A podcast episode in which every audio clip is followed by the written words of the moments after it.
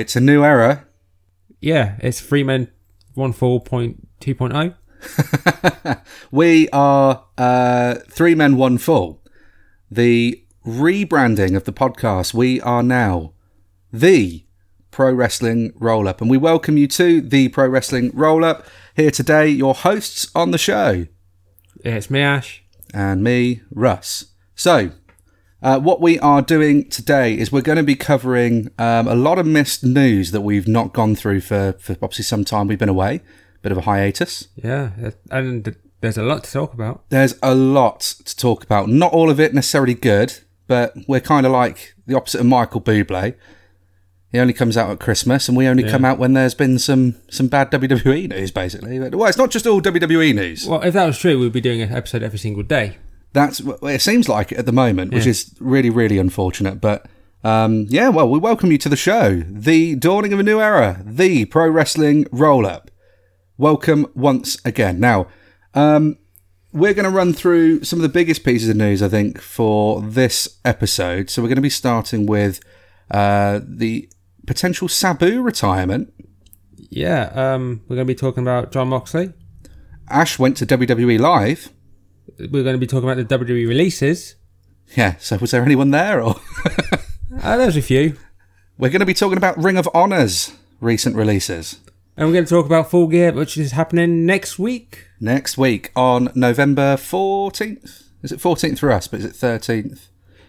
Yeah, because it's on Sundays now, aren't they? They're not This one's doing- a Saturday. Is it a Saturday? Yeah, this one's a Saturday. So the Um, UK is going to be rejoicing for those that don't work the weekend. It'll be the well, it'll be the 14th for us, but the 13th in America. Well, yeah, we've got that coming up as well. And off the well, off the back of the um, full gear preview and predictions, I suppose we might have, or what we're sort of looking forward to most about it.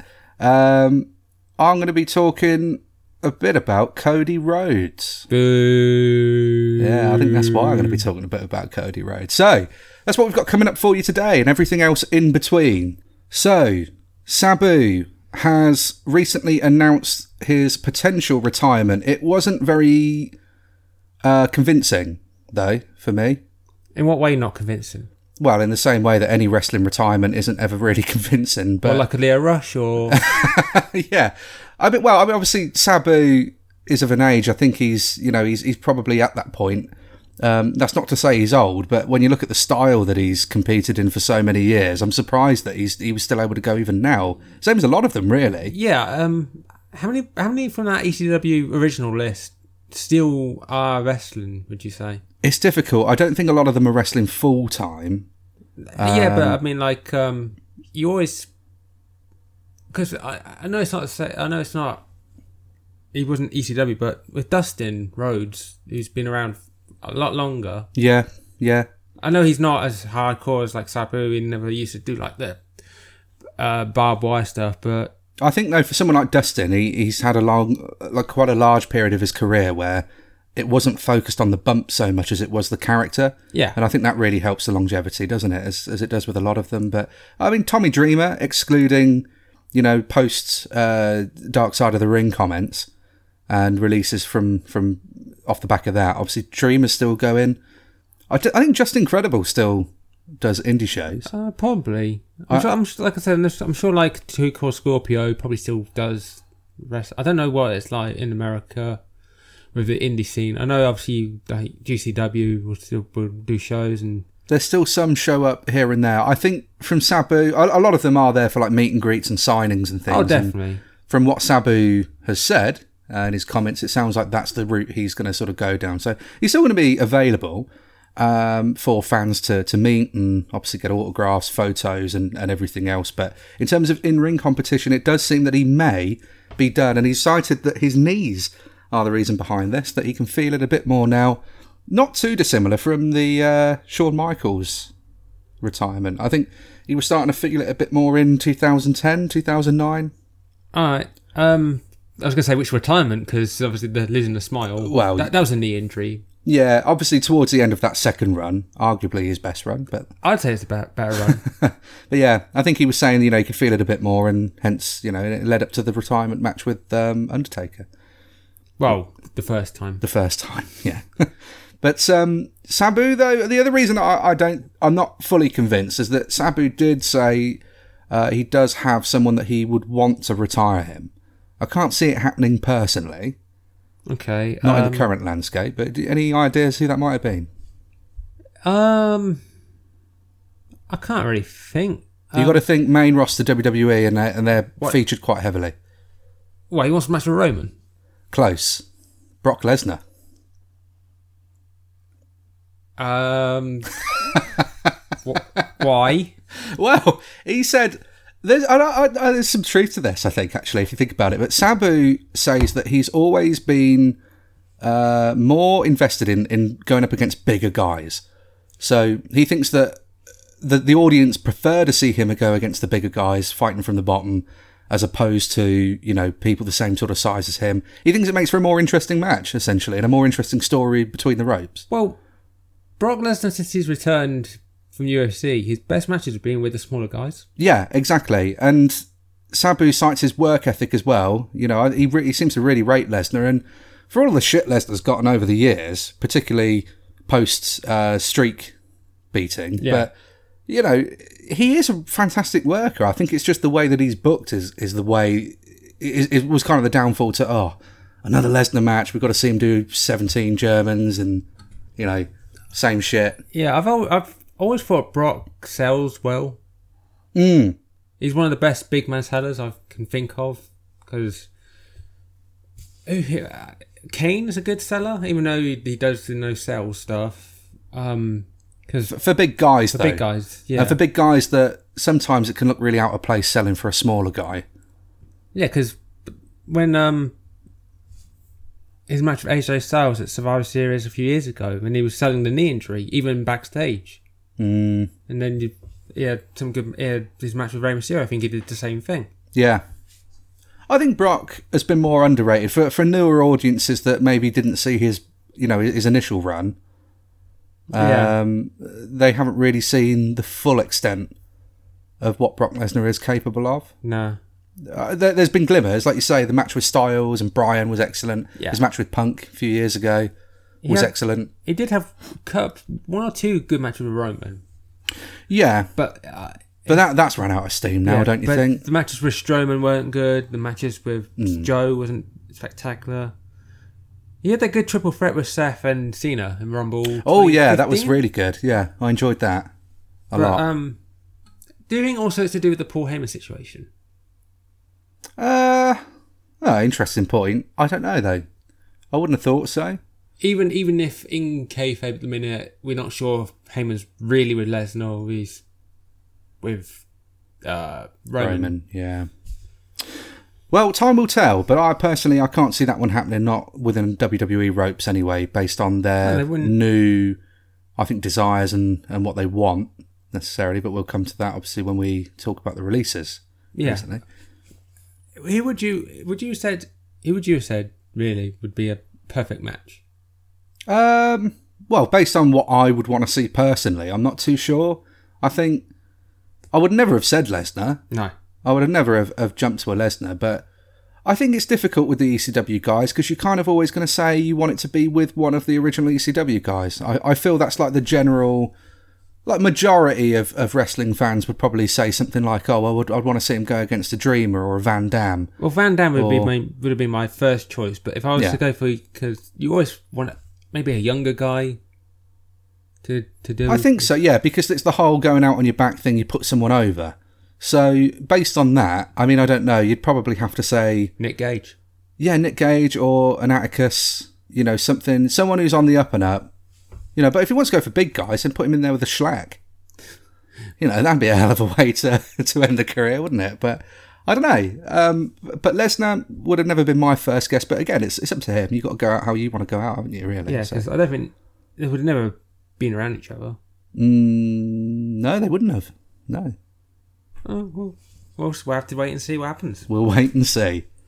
So we go from Sabu to the news that was broken first of all on Twitter by Tony Khan regarding Jon Moxley. Mhm.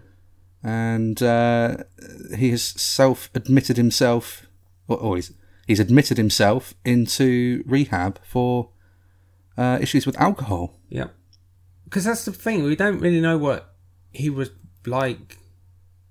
Back, like, Did it show on TV? not really. I, I wouldn't have said so.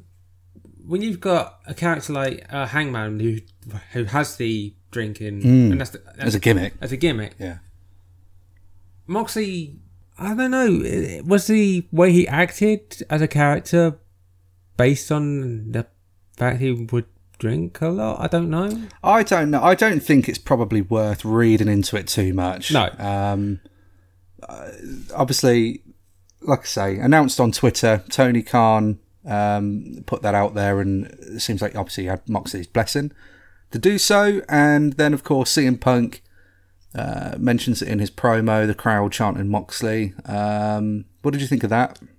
Good promo, but I think there was a bit of real life CM Punk and a bit of the character. The uh, pandering to the fans? A little bit, but just like I was thinking of the Straight Edge Society Punk.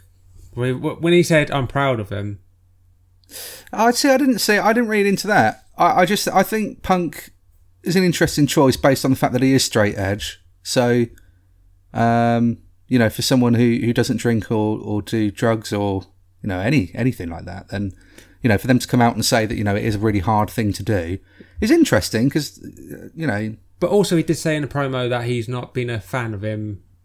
uh, I wasn't necessarily a fan. They just said they were never extremely close. Yeah, but I don't know So- because Kingston would probably been my choice to do it, but because he would have been it would have probably felt more of a real thing. I, I think you know what I mean? Yeah, I know, I know, uh, no, yeah. no, no, I'm not saying that. th- I think this is a storyline.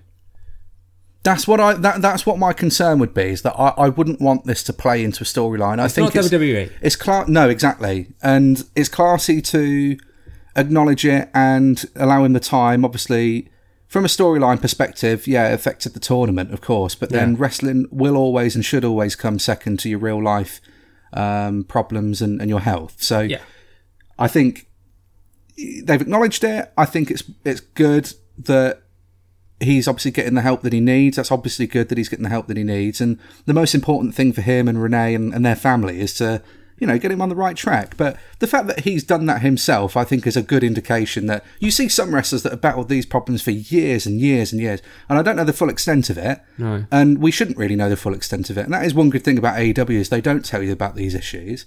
Um, you know, they keep people's personal lives separate, which is how it should be. unless you're MJF doing a promo. Unless you're MJF doing a promo. Because the one thing I saw online, I'm not sure if it with the new, with having a baby, it's a good thing. Because I remember Shawn Michaels that, that um that documentary he did years ago, Oh yeah, where he's talking about his kids the kids was jumped on him on the sofa and he couldn't remember who he was or something. Yeah, or- and it's like I know that's more like the pills and the drinking as well. and that's been it's years and years worth of build up for that, wasn't Yeah. there? I mean, that had been going on for you know, it's well documented how you know Shawn Michaels is drug related issues and everything else yeah, throughout that time. and um, the Moxley situation because I know we'll talk about Full Gear later on, but my I had an idea of um, he was going to win the tournament, Hangman was going to win the title, and then Moxley was going to cash in his title shot that after the match and win the title. Because they were they were talking about him turning heel. Yeah, I mean, I, and Kingston as well. I thought maybe Kingston gave him the the assist against Bryan, Hmm. um, because you know, obviously that whole angle of Bryan Danielson beating Kingston, and he went a bit mental after the match and everything. But again, it's all storyline. It's all you know, plays second fiddle to to the real life stuff. So regardless of what the plans were, you know, when he's ready to, he'll come back, and no doubt he'll tear up the ring again, and it'll be amazing to see him. But the only thing we can really say about the whole thing at the moment is obviously everybody over the world really has, has, has already been said. We're a bit late, obviously, on this one, but you know, everybody wishing Jon Moxley the best, and, and obviously we do too. Yeah, I- like I've said in the past, I'm not a big fan of him, but when it's real life, Yeah, it's just a person, isn't it? Yeah. Like you know, you don't want. There's a lot. I mean, we'll come into it soon, but with the re- recent WWE releases, there are certain people in there definitely not a fan of. But you don't want to see people lose their jobs. Um, but, you know, and, and again, because it affects. It's not just about losing the job; it's, it affects a lot. But we'll we'll come to it. But yeah, all the best to, to Jon Moxley, and um, you know, just keep fighting through it. But I, I've got no I've got no doubt that he will. Oh, definitely. I just pers because the stories we've had of like Jake the Snake and Scott Mm. Hall. Hopefully, this is a. I don't want to say quick fix, but like a. Yeah, I, th- I I get what you mean. I think yeah that it doesn't it doesn't get to certain points where it did necessarily in their lives where Yeah. Yeah. No, I, I yeah I think um, I think he's got this one.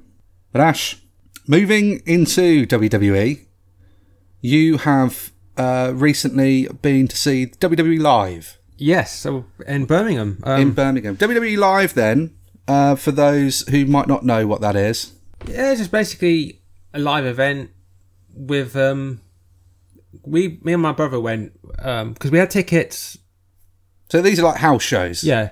It's basically a house show for the European tour that they would do yeah, it's like- typically after WrestleMania season and around Survivor Series time, yeah, isn't it? even though they did they did shows about a week or so before this or like a month or so. Um but yeah, this is a different tour. Um because I we had these tickets for a long time. And obviously the pandemic happened. So um it got postponed and Yeah, because you first got these when? Was it 2019? yeah, Christmas twenty nineteen. Wow. So I would have seen a different different show Yeah, that would have been completely different Yeah, compared to I what it was that- then. I, think I believe it was meant. Yeah, because it was meant to be the Mania Revenge tour, whatever it was going to be called. Mm. Well, it, it used to be Wrestle. So, the first one I ever saw over here was uh, back in 2007. That was the WWE WrestleMania Revenge Tour, straight after WrestleMania 23. Hmm. So yeah, that was a completely different lineup to to what you get now. And then the last time I went was, I think 20. When was 31? That was 2015, wasn't it? Yeah, Yeah, so it was in April 2015. Um, Cena was in the US title run and Rollins was the champ. yeah, but was Cena there? Uh, Cena was there, yeah. They did the rehash of him and Rusev. Obviously, because I think with WWE Live, obviously all those sort of matches, they, they do the same matches every town and place they go Yeah, to, don't they? Um, well, this tour we had the one. The, there was like three days of the same Raw show. Then there's going to be NXT title on a SmackDown, and then there's going to be a, a so mix. they kind of mix it all up. Do they put NXT UK into them? No, there was no NXT UK on the list. Okay, that's surprising me actually a little bit. I thought but- they would put like, I mean, they got Walter against Cesaro on a SmackDown, Okay, um, what what a match! but I don't know if he's still NXT UK because I know they were planning on bringing him into America. Ah, okay. But um, yeah, we had um, opening. The sh- we had well, Byron Saxton was the announcer, The ring announcer. yeah, Okay. and like the hype person. Um, yeah, uh, we had um, Damian Priest defending the US title against Finn Balor, Seth Rollins, and Kevin Owens to start. Nice. It was. Um, it was good. Good. It was. It was a, what I imagined a house show because you always hear like, oh, it has a house show feel, and when Yeah. when everyone's doing the turnbuckle spot and they're getting cheered and Seth does it and booed and they really play up to the crowd a lot more. I think that that side of things is nicer because you, um, although they're not going to put, I think necessarily they're not always going to put their bodies in like jeopardy as much as they would for pay per view TV. oh no, But you know, it's good because you get that crowd interaction. So yeah, it's one of my sort of favourite things about live WWE. Um, yeah, especially when they Shows. did, especially when they did the referee does the turnbuckle and he gets a pop and the and the heel, does, heel doesn't like it.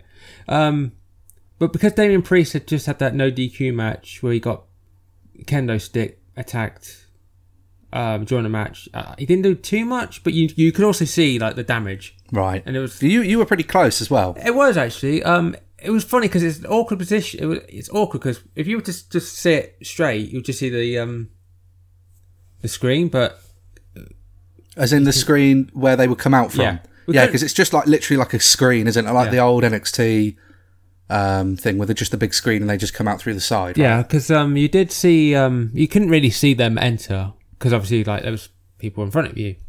But um, a lot. I think everyone really got a pop. Even like Seth Rollins, you got a good pop. Well, this is like the first time WWE's been able to come over since the pandemic as well, isn't it? Well, they, they did this. They did some shows like a month or so before. month or so before, but a lot of people that would have gone to that probably aren't at this one, and vi- No. same vice versa. So I, yeah, I'd imagine for a lot of people that could have been the first wrestling show since, obviously since before the pandemic. So I'd imagine Yeah. you know the the excitement's there, better than Um, watching it on the TV.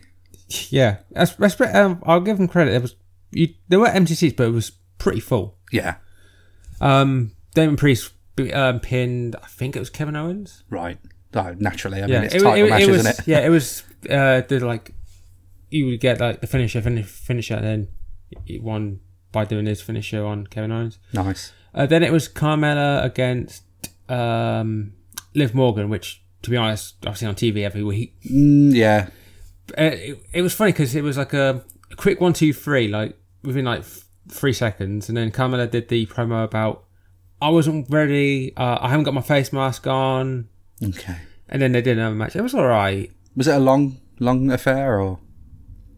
I'd say about nine minutes. Oh, okay. I couldn't. I couldn't. I, I didn't do the disrespectful thing and look at my phone, but um, Yeah.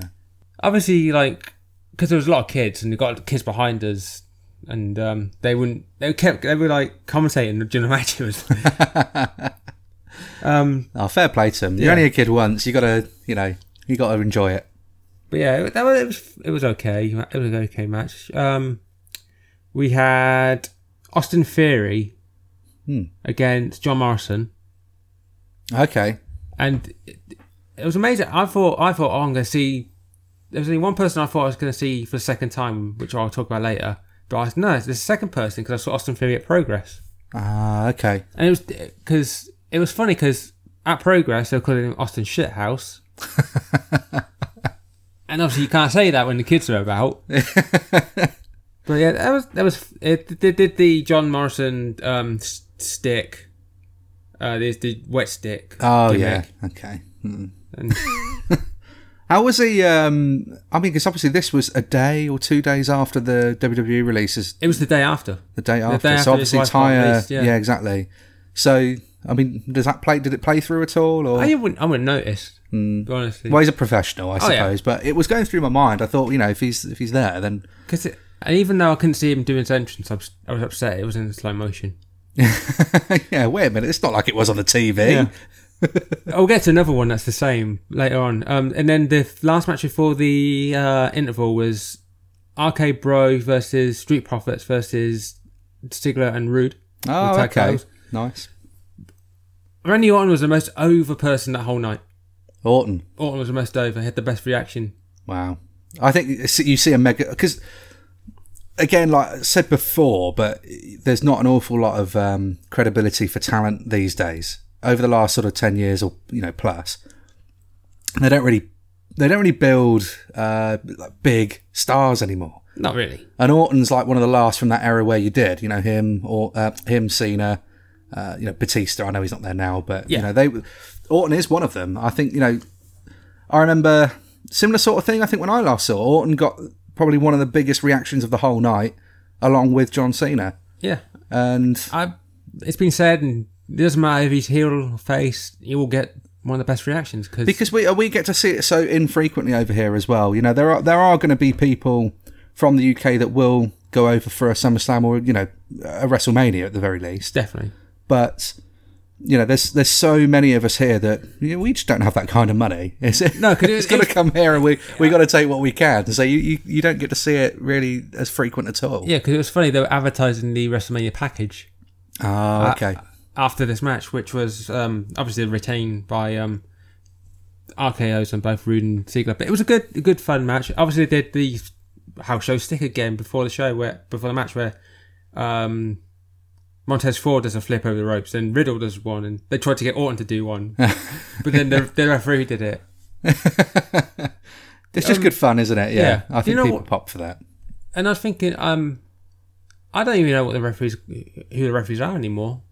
Uh, well, they don't put emphasis on them anymore. They never say the names on TV like they used to today. But again, I think that was a thing that, I mean, I knew who they were because I've seen them on TV, but Yeah. like, in terms of the names, Yeah, 'cause you you don't know- get to. Yeah, because that's what I like about AEW when they do like the big matches. They will say, "And referee is," because then you know who the referee is. Yeah, you can. I can almost. I think name almost any referee in AEW now. But Well, if you go on their Wikipedia, uh, Aubrey Edwards is the only one. Oh, really? Yeah, I think I think she's the only one listed on Wikipedia. Oh well.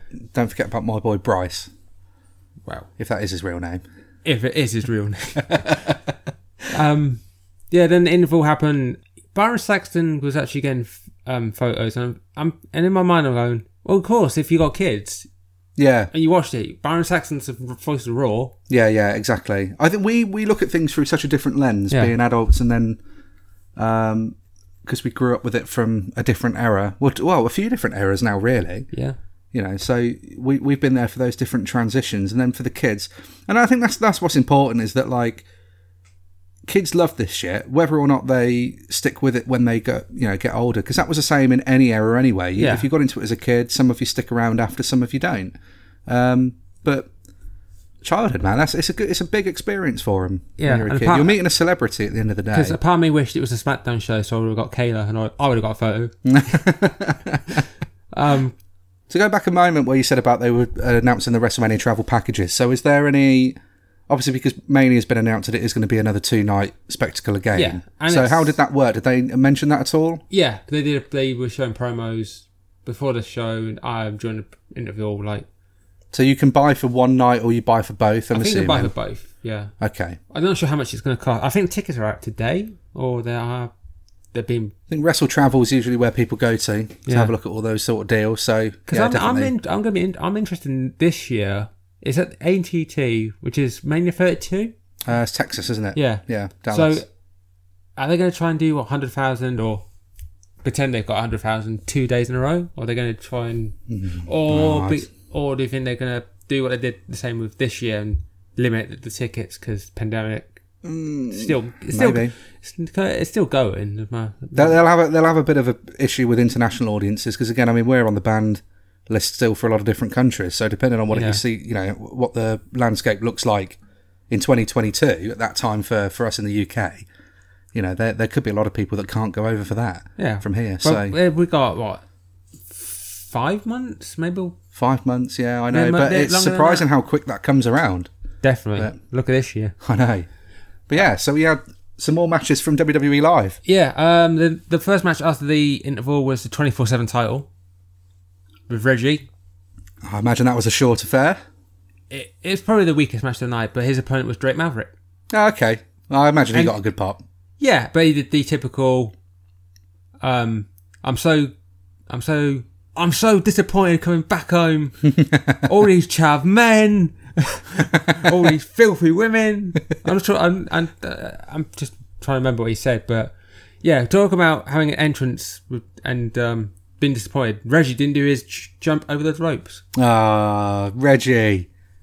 because I was saying to my brother like, wait until you see Reggie. He's gonna have a great entrance and. Like, Your brother was like, well, why'd you lie to me? I'm sad he's he's older than me, but still, it's not like I'm. He's like a little, little yeah. brother Little brother, yeah. because he's been. This is his third WWE show he's been to. Because okay. he went to one in '94 and then one in '95. Oh, wow. That would have been an experience. Yeah, especially when he saw Undertaker. Yeah.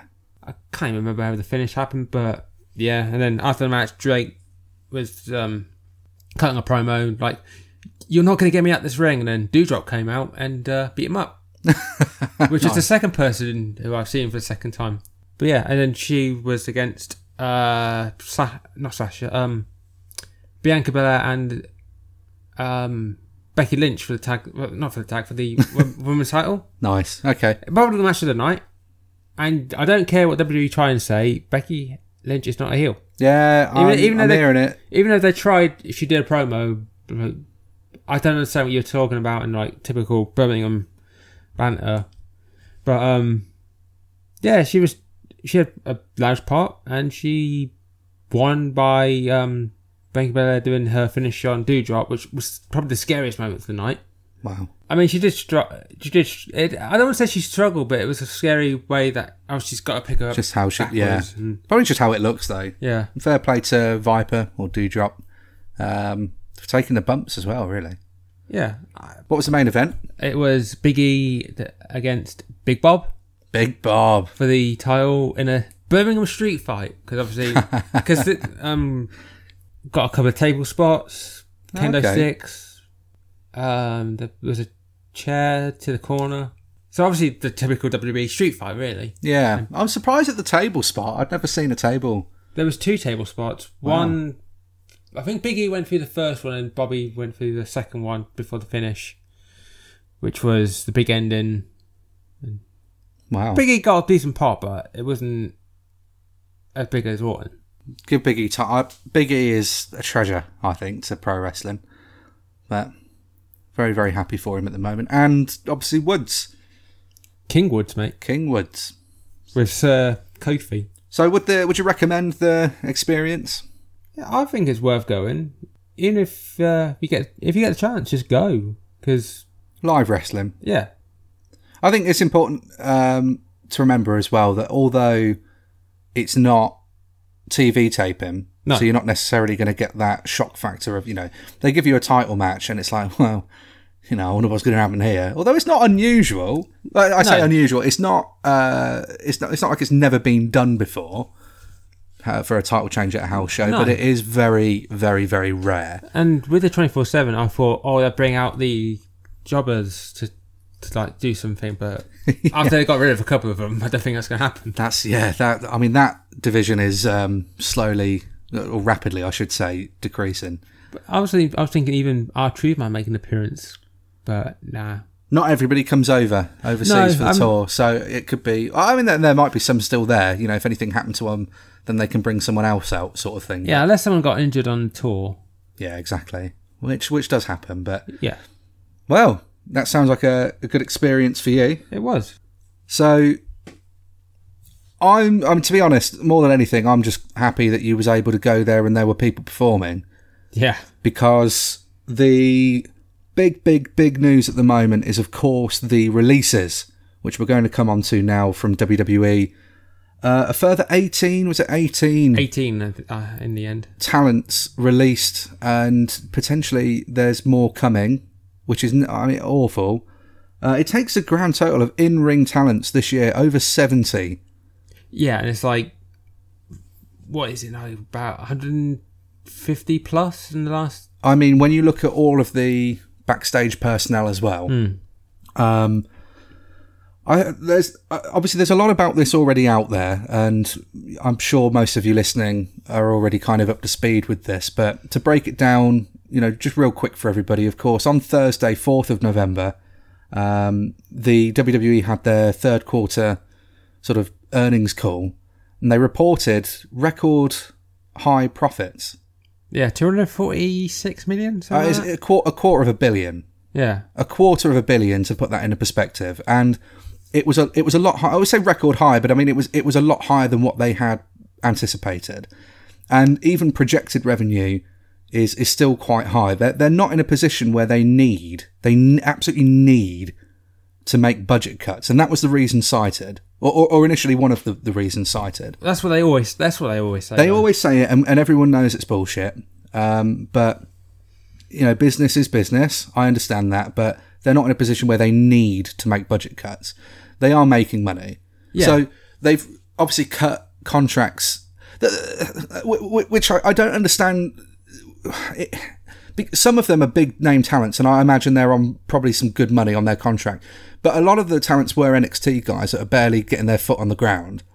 Um, no, but Oni Lorcan when they got when they got rid of him with the um, Pete Dunne stuff, I thought maybe they might get rid of him. But O- Oni aside, because Oni's been a bit more of a sort of mainstay in NXT for some time now. yeah, But I, I mean some of the guys that they've signed really recently that they've barely, barely been featured uh, in NXT at all. well, one of the ones that was a bit shocking was that BFAB BFAB, I mean, literally just made her main roster debut and, and signed a contract last week. And signed the contract last week. Yeah, that's a bit shitty. NXT's Ember Moon, Frankie Monet, Oni Lorcan, Jessi Kamea, Zayda Ramier, Trey Baxter, Katrina Cortez, and Jeet Rama. And of course, from the main roster, we had BFAB, we had Nia Jax, Keith Lee, Eva Marie, Mia Yim, Grand Metalik, Lince Dorado, and Karrion Kross with Scarlett. And Mia Yim, I said Mia Yim. did you? I was did, listening. So, um, and the first person I saw release was Scarlett, and I, I'm a fan of her, obviously. Well, yeah, no, a lot of people are. And um, when the, the fact that they haven't used it for so long, I was like suspicious. And then then I saw Karrion Kross. I was like, well, aren't they trying to push him? Wow. And they're trying to push Keith Lee. let's, I mean, let, let's break some of these down. Um, I think it's important to to mention, like we said, so budget cuts were, were was the biggest reason cited for these releases, but then there was some news that had come out about one of the reasons was because there were at least five people openly unvaccinated. Nia Jax was the one I saw. She was the she was the name reported. Obviously, others were up for speculation. Now, Nia Jax, uh, if, if was the case, and, and this is a tricky one because Nia was one that I wanted to touch on because, of course, Nia has received a lot of flack. Oh yeah, a lot of flack in recent years for being unsafe, quote on quote, uh, in the ring, injuring her fellow performers, her mm-hmm. fellow stars, and just generally just not being ready for the ring. Is, is is what a lot of people are kind of saying about Nia and were saying about Nia. Um, did she deserve to lose her job?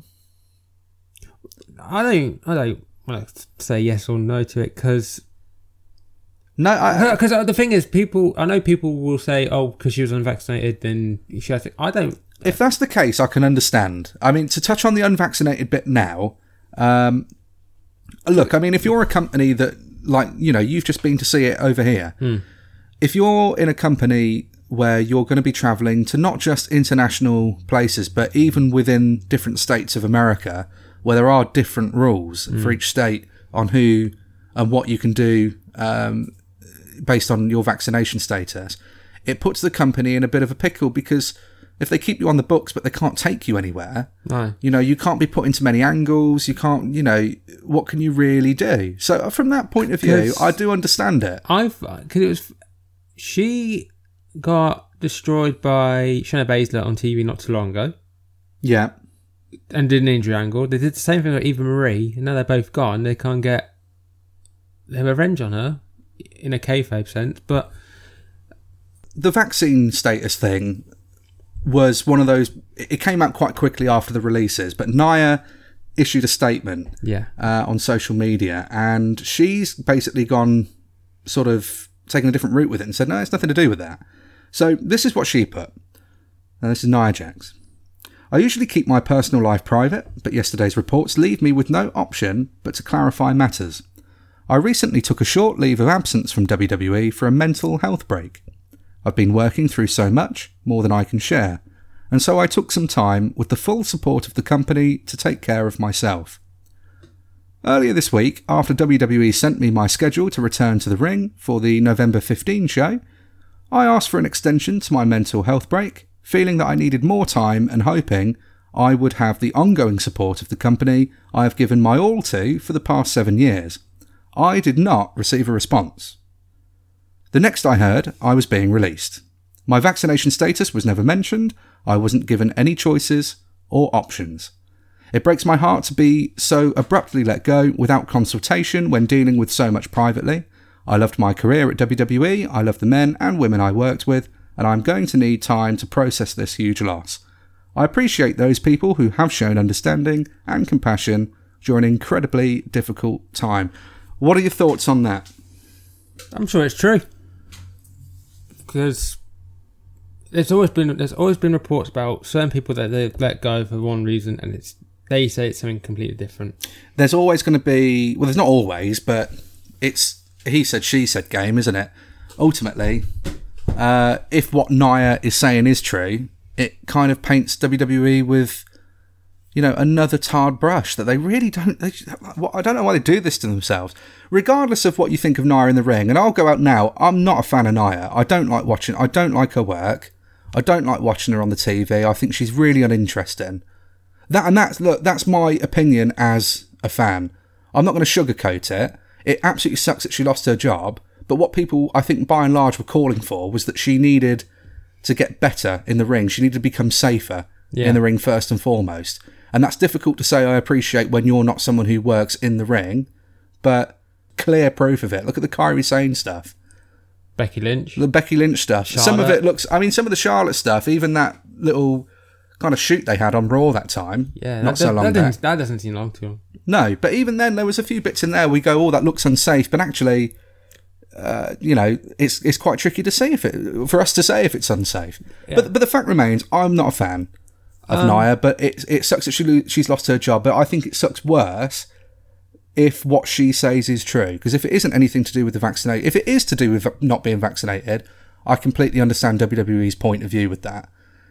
Because from a business sense, that really, like, what can you do? And she's probably on good money.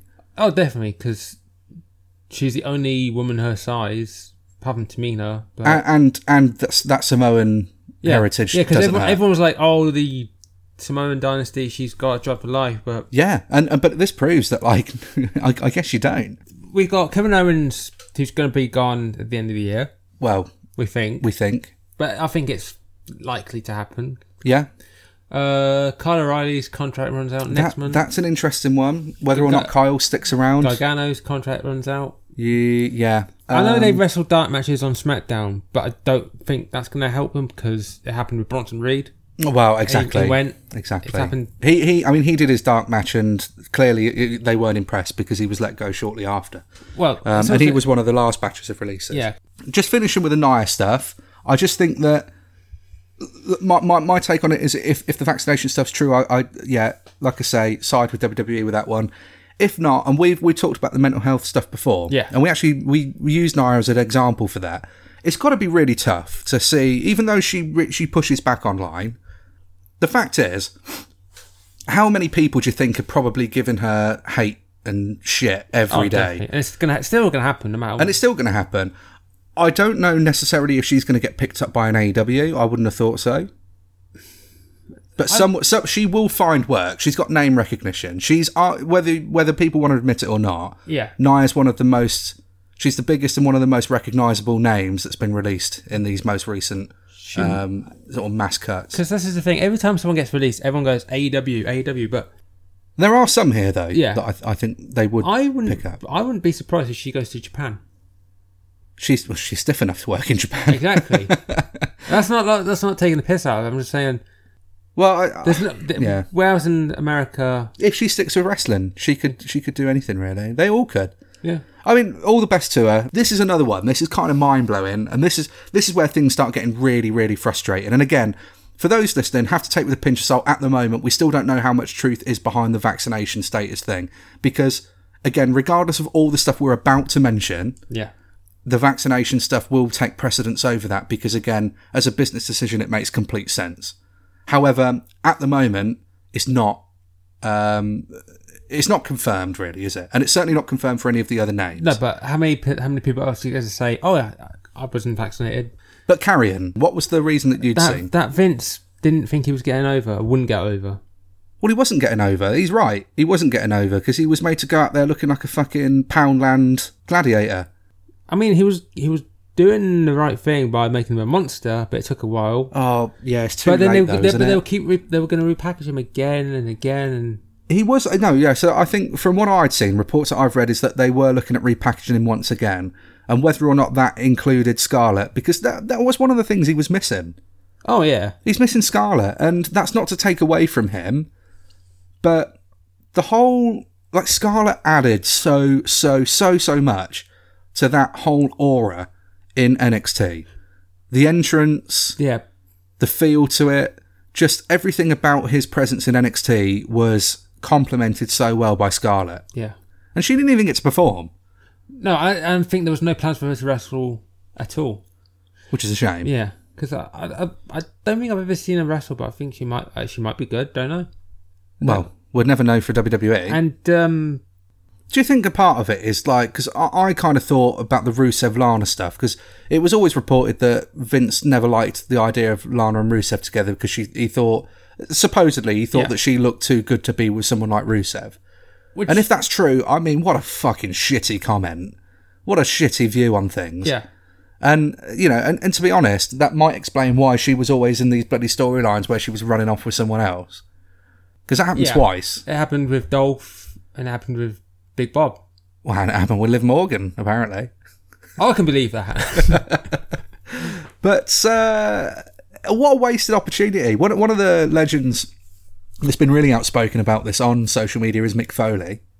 yeah, Uh, he seems to be quite the advocate for Karrion Kross or, or Killer Kross, I suppose we're going to revert to now. Yeah, Um, you know, and obviously not a fan of the silly gimmick. But it wasn't just the the gimmick, was it? It's the fact that The guy was NXT champion when he debuted on Raw and got squashed in what was it a minute Yeah, Jeff Hardy, wasn't it? by Jeff Hardy. And that's not to take anything away from Jeff Hardy, but that's not how you bring a No. you know a, a champion up. And then like a few weeks later, they did the match again, but had Karrion win. But it didn't feel like But he took a few losses though. He did take a few L's. I think he lost to Keith Lee I, as well. I think he lost to Keith Lee. and and again, that's nothing to take away from Keith Lee, who we'll come to shortly as well. But yeah, it's Bearcat. no no way to bring someone. I, what what Karrion's problem was is the same that you get with a lot of them. Not to go too much in depth with it now, but it's one of those things where if what seems to work for somebody in NXT, Vince just seems hell bent. And Foley Foley's words on it was that he they just seem too intent on reinventing the wheel or something to that effect. He said. And it's, it's right.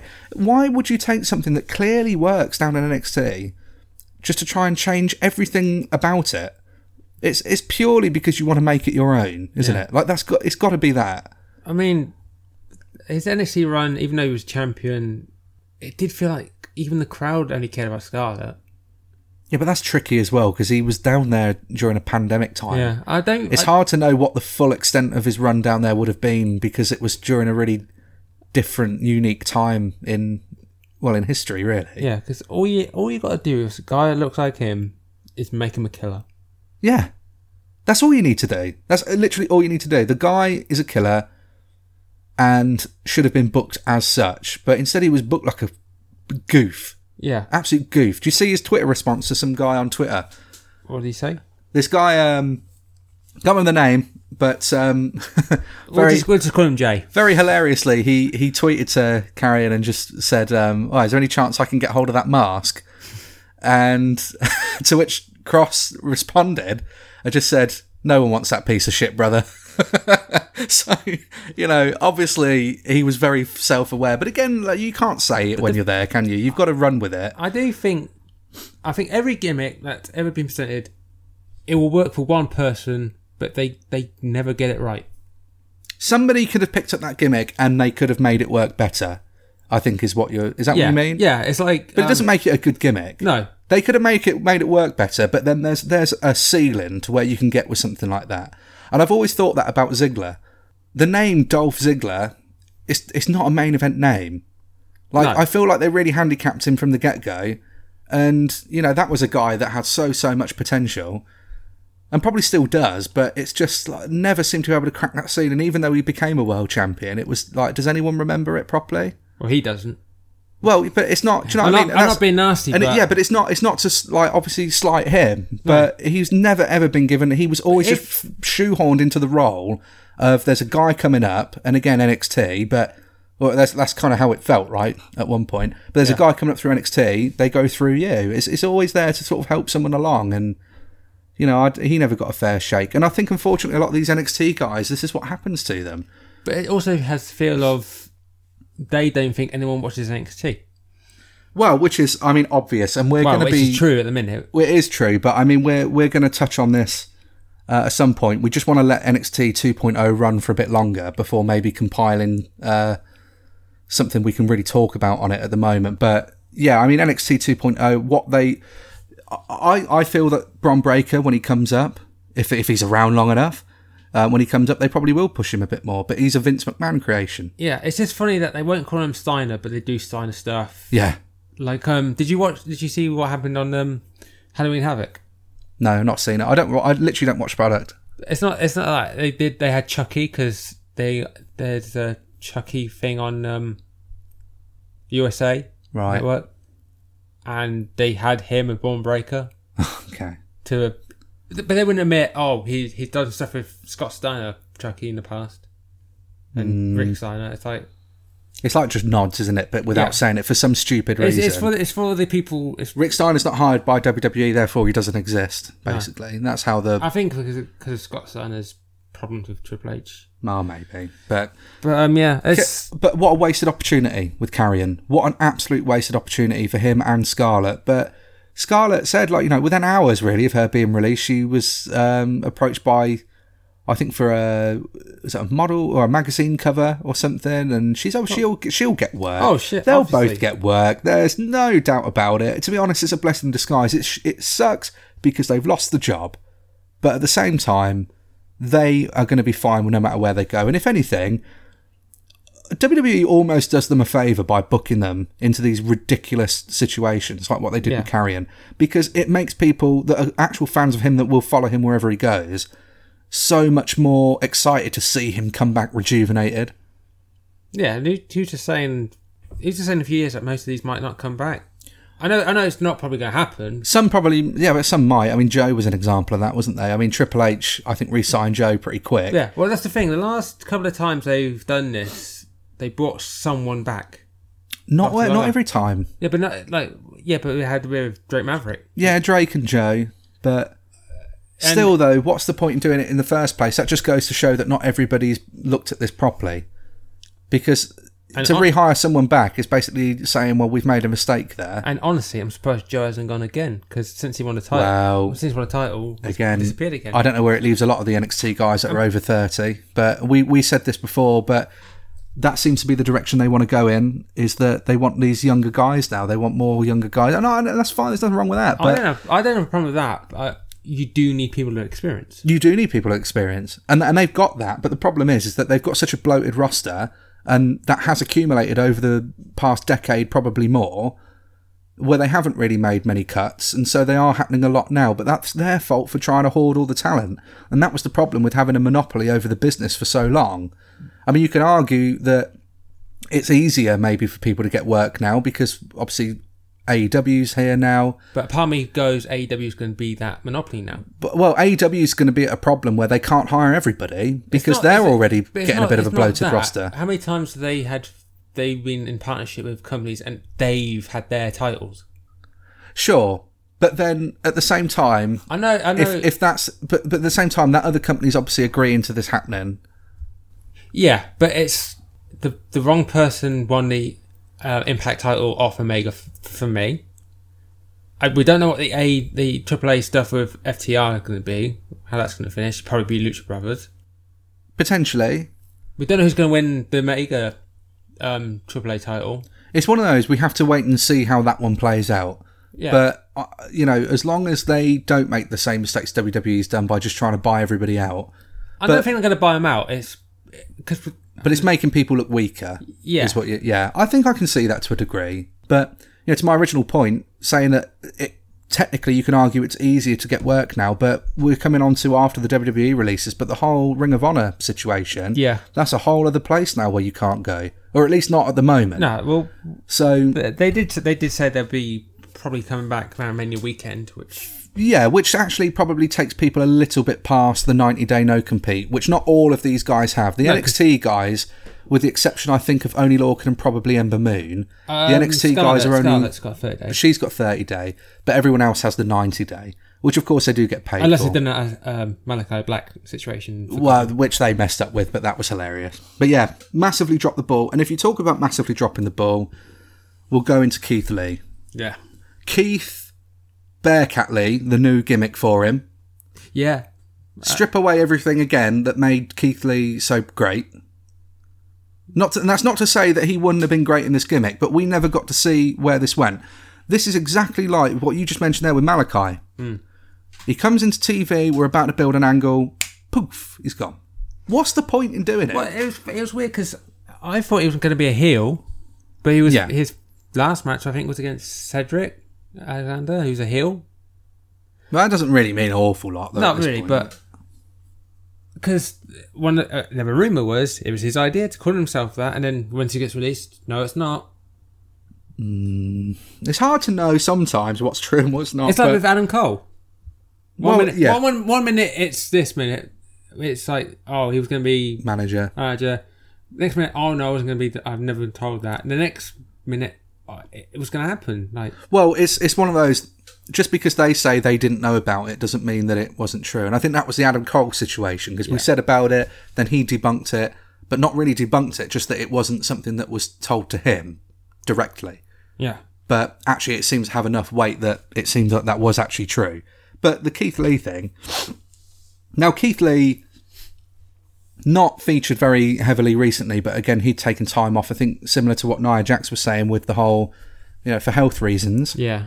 Um, he had to take time off, and Mia Yim supposedly doing that the same. Because I mean, she she was last on TV wrestling in Retribution. 2020 December. I want to say it was the same time when her mask came off and they didn't say, oh, look, it's Mia Yim. Yeah, exactly. So I mean, nearly a year since she's even been on TV, so she never even got a fair shake. And um, although her NXT run didn't really do much for me at the time, like she's still a talent, I preferred her elsewhere. I want to say, I, I, I don't want to sound like I've been negative about her, but her, I'd say her, she had probably the weakest of the uh, NXT women's title matches that Shayna had. yeah, yeah. But again, I mean, it had its moments, but it wasn't like, um, But that's not to say that we weren't going to see more from her. No. That's you know one match like that shouldn't be what you judge people on. It's it's a, Oh, no. it's got to build over time, isn't it? And then again, like handcuffs on with the retribution stuff, which again had a lot of potential. And you know what happened to that in the end? Um, I can't even fucking remember. well, exactly. You know I just remember they left Ali and that was it. exactly. But so you know, not a fair shake of it. But hers and Keith Lee's situation very similar to Kross and Scarlett in the sense that it's a couple. Yeah. that's been released. So, you know, that's a whole household that has to find work. And although, again, like there's I, there's no doubt they'll get picked up, no doubt. Oh, definitely. They're, But it's the idea that like WWE will do that to a household, and I think that's what that's what's shit. That's shocking. That really is shocking. Like a lot of people have said the same thing, but when people obviously are moving to um, be in the WWE, whether it be NXT, the main roster, whatever you want to do, a lot of people are having to uproot their lives and move to, I guess, the Florida location yeah. because of where obviously NXT is situated, well, the performance center. But you know, there's a whole house, and there are people, and this is why the NXT ones, although we're not talking about them so much because you know, and it's not any knock on them again, but they're so new, we haven't seen anything from them. No. It's hard to like get as invested in them as people, uh, well, as characters, really, I should say, but as people. You know, they've probably only just finished unboxing their bloody stuff. You know, for some of Yeah. them, like they've probably just moved, and now all of a sudden you've got no job. And from the sounds of things, what they want to do going forwards for the NXT 2.0 sort of way they, they're doing that now is that they want people to basically do like a probationary period, is what I've read. So they're gonna, I think it's, uh, is it? Th- I think it might be three months. I might have had that. I might have got that wrong, but I was reading it's it's around. It's, for example, it's about a three month trial period, and if they're no good within that time, then they don't continue. Right. If they are, I think they move into NXT, um, and they and they start building them there. That's my understanding of it. But essentially, that's it's for definite. It's a probationary period, is what's been reported. But you imagine, right? You can't travel every day if you live at the other side of the country. yeah. You that's impossible. You can't do that every day. Now there are going to be some that will jump in their car and they'll make the hours and hours drive. People they say about it all the time back in the older days, and even you know some of the newer ones now. It's a lot of driving, and they would do it because they want it. Yeah. But for a lot of people, they've got no choice. They have to uproot and they have to move to Florida. Imagine moving to Florida and you fail that probationary period. Now what should they? They've not made it easy on themselves to try and get this talent, and they don't want people from the indies anymore anyway. No, because um, someone has just signed for Impact. I think it's mm, uh, Mike Speedball. I might be getting that name wrong. He was going to sign, but then they changed their policy, so he went to Impact. Wow. It's crazy though, isn't it? Mm, I mean, uh, it's just a big risk, and sometimes they they will pay off, but sometimes they just won't. That's the way. That's the way it is. Unfortunately, That, that's the way it is in pro wrestling. I think that's probably the way it's always been. But it's different now. WWE was the place to go. There was no doubt about it. It was the place to go and work for. At this point, I don't know why anyone would want to go there. The money, I know you say the I money. I don't think money though. Well, I think for a lot of people, it probably is the money, but it's certainly not job security. And, No. and because of that factor there, the money becomes less enticing because how long am I going to have that money for? Exactly. And if you're in their position where you need to go and do your tryouts and everything, you've got to prove yourself and you're an unknown, complete unknown, and you might not have what Vince wants in you. And let's face it, a lot of this looks like it's weight stuff. because the Bronson Reed thing looks like it was a weight thing. The Keith Lee thing, a weight thing, and it goes back to what we said um, ages and ages ago when Vince was sending people, like big men, Yeah. to the performance center. And it was funny because we would, I can't remember what episode it was. I think it was a roll up. And we talked about it. And the moment we finished recording, It was yeah. I went on my phone, Keith Lee. Keith Lee was one of the And I names. was like, because we didn't know who any of them were. We spec, I think we said Keith Lee. I think we speculated on Omos, Yeah, and he was one of them. and and and, and to be fair, that's a fair shout at the minute because he is still quite. You oh, know, he Otis can't was be on his them? own. Oh, this was one. Yeah, I can't remember who ever. I think I can't remember who it was. ridiculous though. These are guys that can work. Yeah, They can work as, but they they were sent down to work as big men. And I think because obviously Keith Lee can do incredible things for a guy his size. But again, you want to strip that away from him and make him a generic big man. Wow, great. No one wants to see that. no, But I saw recently about, you know, the whole Kevin Owens thing when he, he went backstage after Mania with his match with Jericho. oh yeah, And Vince hated the match. Apparently, Vince told him it was the worst WrestleMania match he'd ever seen. And although, it, yeah, I know, let that sink in. And although, um, obviously that wouldn't have been the case, I think it sounds like from what Jericho was saying, I think it was on Inside the Ropes, an interview they did there, but uh, Jericho basically said that sometimes Vince will have it in for you for a while, and he seems to think that it was, to, again, to do with Owen's weight. That he did. When I saw him, he did look uh, a bit leaner. But Yeah, but but but what does it matter? It what does it matter? Nobody cares. Vince is the only person, seemingly, that seems to give a shit about this. No one cares. The fact that Owens can go in there and do things that jacked up Vince in '99 couldn't do. Yeah, he threw himself off a cage and did things he didn't need to do as the owner of the company. I'm Not going to take that away from him. no, But the fact is, the guys out there, if you can't make money with a Keith Lee, a Kevin Owens, and you can because you, you can't get past the fact that they're bigger than you want them to be, weight wise, then you're an idiot. do you, do you also Where's the creative genius? Where is Vince's creative genius? well? Do you also think because he's had the history with Yoko? I know it's different. and it's a long time ago. but I know the Yo- Yokozuna thing. I know. I know what you say. I know what you mean. But but because obviously back in 1994 and 90 uh, what was it 95 96 he was I think you have to I take know- into consideration though. Yokozuna was Samoan, part of the Samoan heritage. but that wasn't as big as it is now i'd say Imagine if he tried in the 80s to say andre you just try and lose some weight mate Yeah, but Andre was yeah, but Andre's condition he he kept growing. I mean, Big there's Show- literally no, I mean Andre literally genetically could not stop growing. yeah and big show he did lose the weight after, after he left in uh what was it 2006 Yeah, when he came back for 2008, he he was leaner, and then m more recently, before he left WWE again, he was in good good shape. yeah mark henry was the same yeah. But It seems to be though bigger guys that can be athletic. That's what he's got an issue with. It's not, and plus, it's not their it's not their style to have a big man who can do anything. I know I know. I know. Vader. Vader, yeah, he did moonsaults. Could you imagine Vince telling Vader to Oh, lose Vader some would, weight? Vader would have. Vader would have put his head through the wall. I know that. I know they had problems. uh, It's been documented they had problems before he left. Vader Wow. with like the weight, remember there's big fat piece of shit. Ugh. Yeah, yeah, yeah. I don't know, man. Like, I mean, I, I don't I don't know what the issue was. It gets me hot thinking about it, to be honest with you. I know I can feel it. but I, um, it's just frustrating because you can't invest in anybody in WWE anymore. And like I say, there's no credibility. There's no credibility because you can't build anybody properly, or, or at least it's a very select few people that they do. But you can't. How can you invest in anything? You can't invest in characters. No.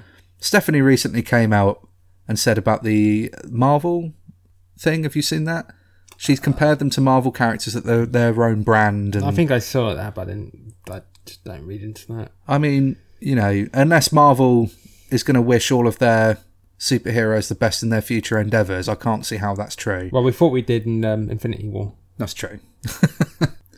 Um, How you can't invest in anything, and even when people aren't being released, they drop storylines like left, right, and centre with no explanation. oh, definitely, that's happened to, way too many way times. too many times, you know. But it, it's just it's really really rubbish. And obviously, there's a lot of other people on that list that were released They're all going to do fine. Trey Baxter, formerly, well, say formerly, is now again Yeah.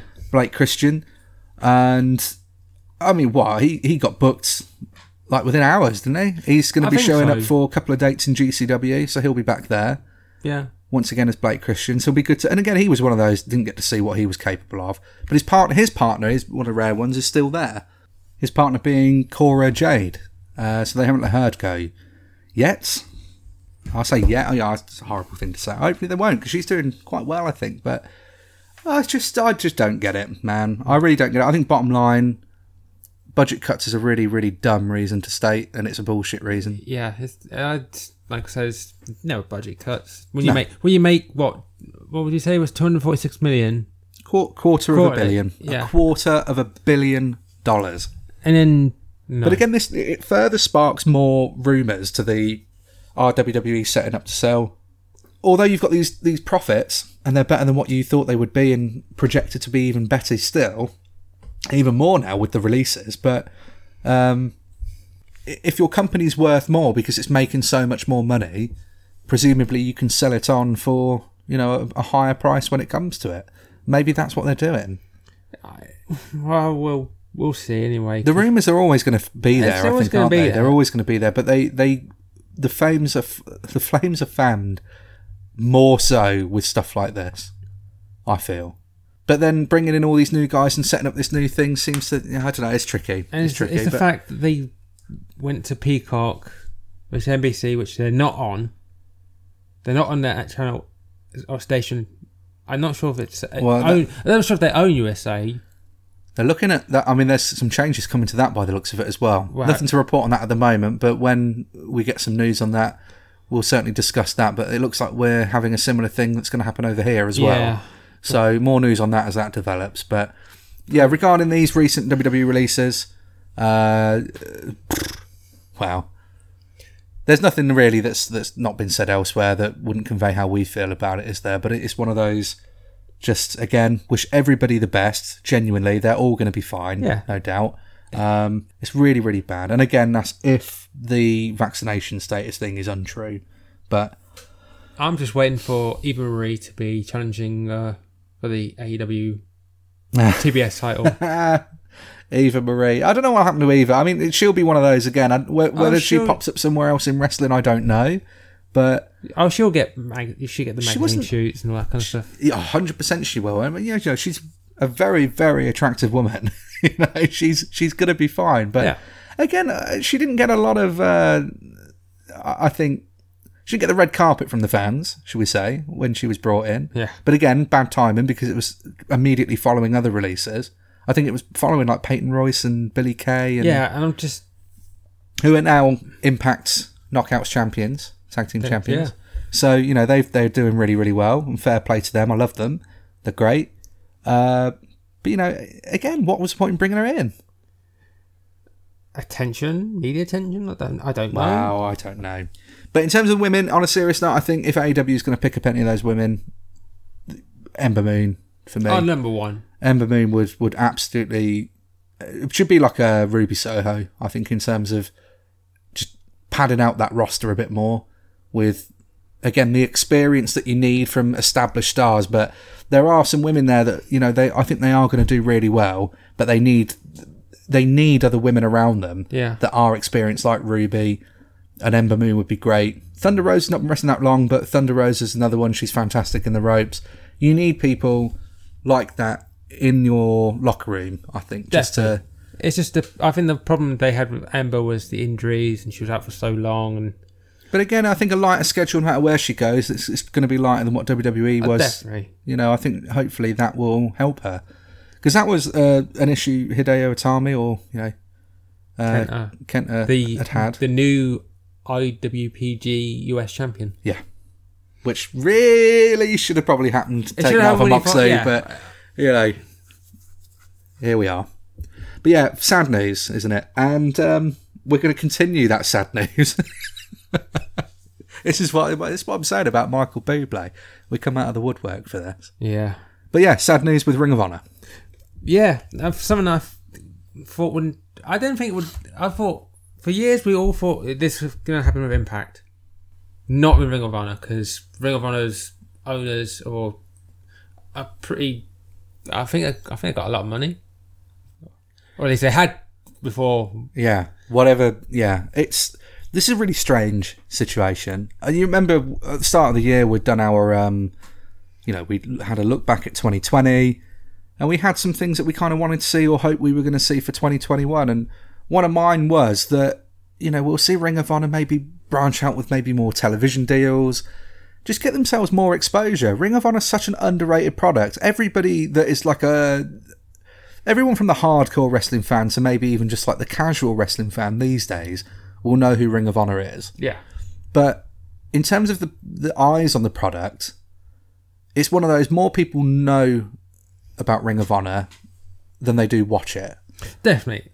And that's a shame because Ring of Honor is it's, Ring of Honor's never really been at a low low point in terms of the the talent, the No. in ring stories They've always and they've always had names. yeah, yeah. I think the biggest problem for them has always been that those names have eventually been snapped up by WWE. Yeah, but yeah, like I said, uh, everyone thought Impact for so many years was going to be the one that of the um uh, starters off from WCW and ECW would be the one to go first. Yeah, because of yeah, they're not quite out of business though. They've well, I think they've just released the entire roster, and Well, they'll be starting afresh again, like you say, probably around April time in 2022. So what what I'm sure has happened is not everyone had a contract. It was like you would be it'd be per appearances for some people, right, but this is a contract.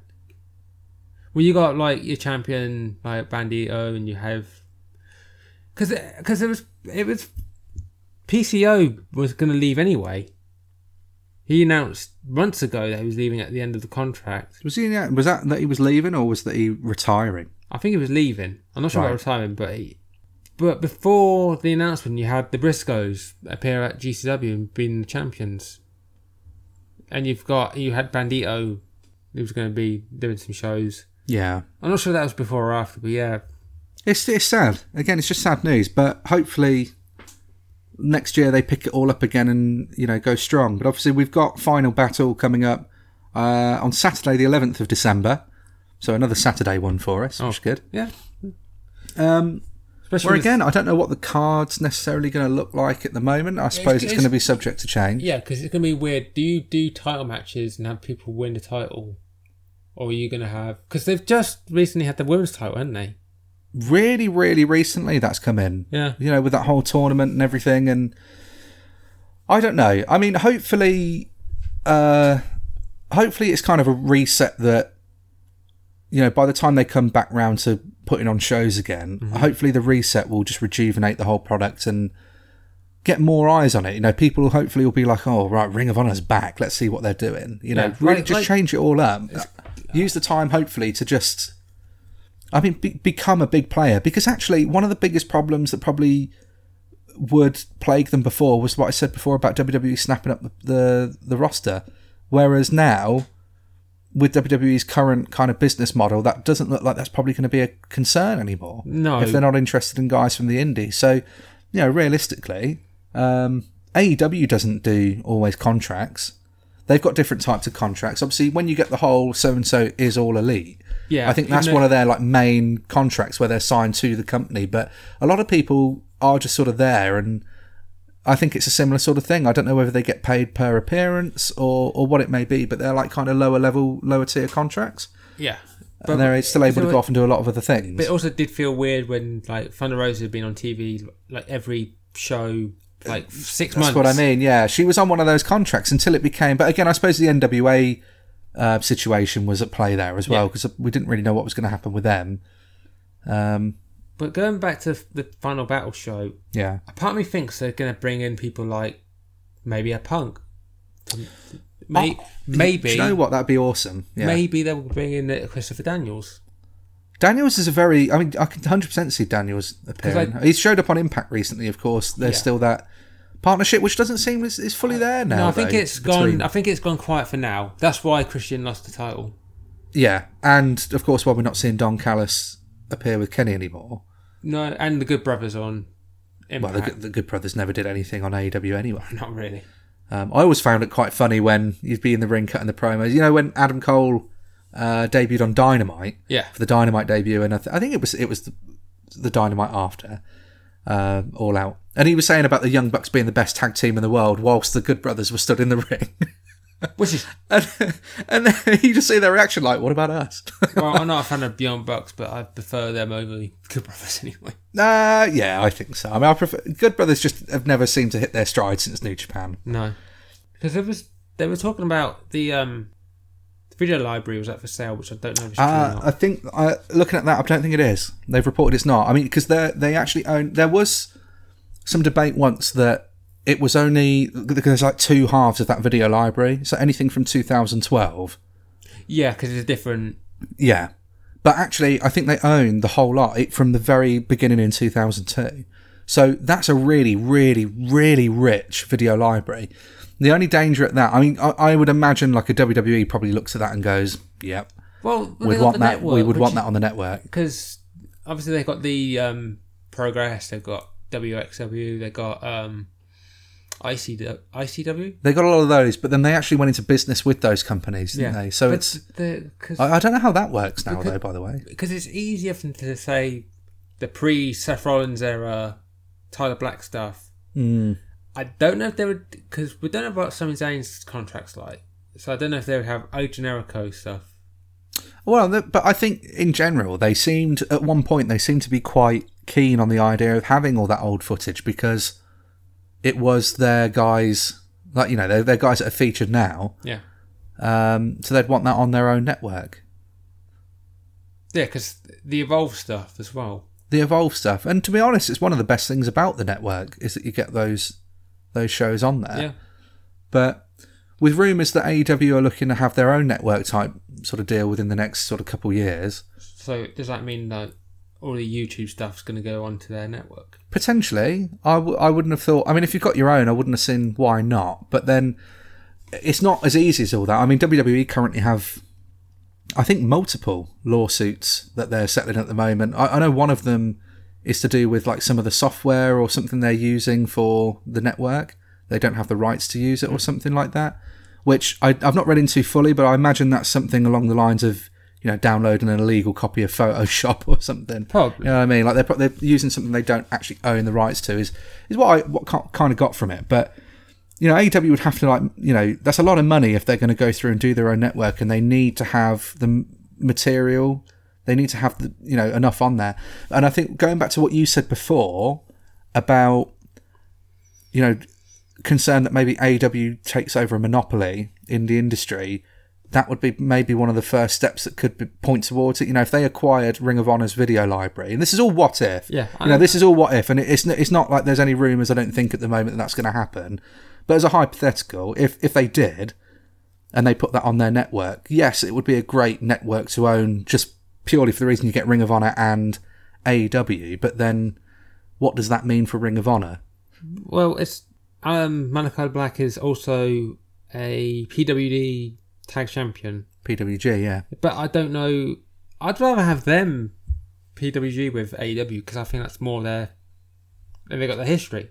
Well, there is history there. I mean, with Excalibur as well. The young, Um, that's how the Young Bucks really got found out. Yeah. that's how we, that's how you saw like Adam Cole. And PWG is another really underrated one, more so than Ring of Honor. I I, pref- I prefer uh, PWG to Impact and Ring of Honor personally, but I think to maybe current Ring of Honor, but Yeah. you can't. I mean, Ring of Honor between 2005 and probably 10 was that was like peak for me. Ring of Honor. don't forget Ring of Honor did help AEW with the All In.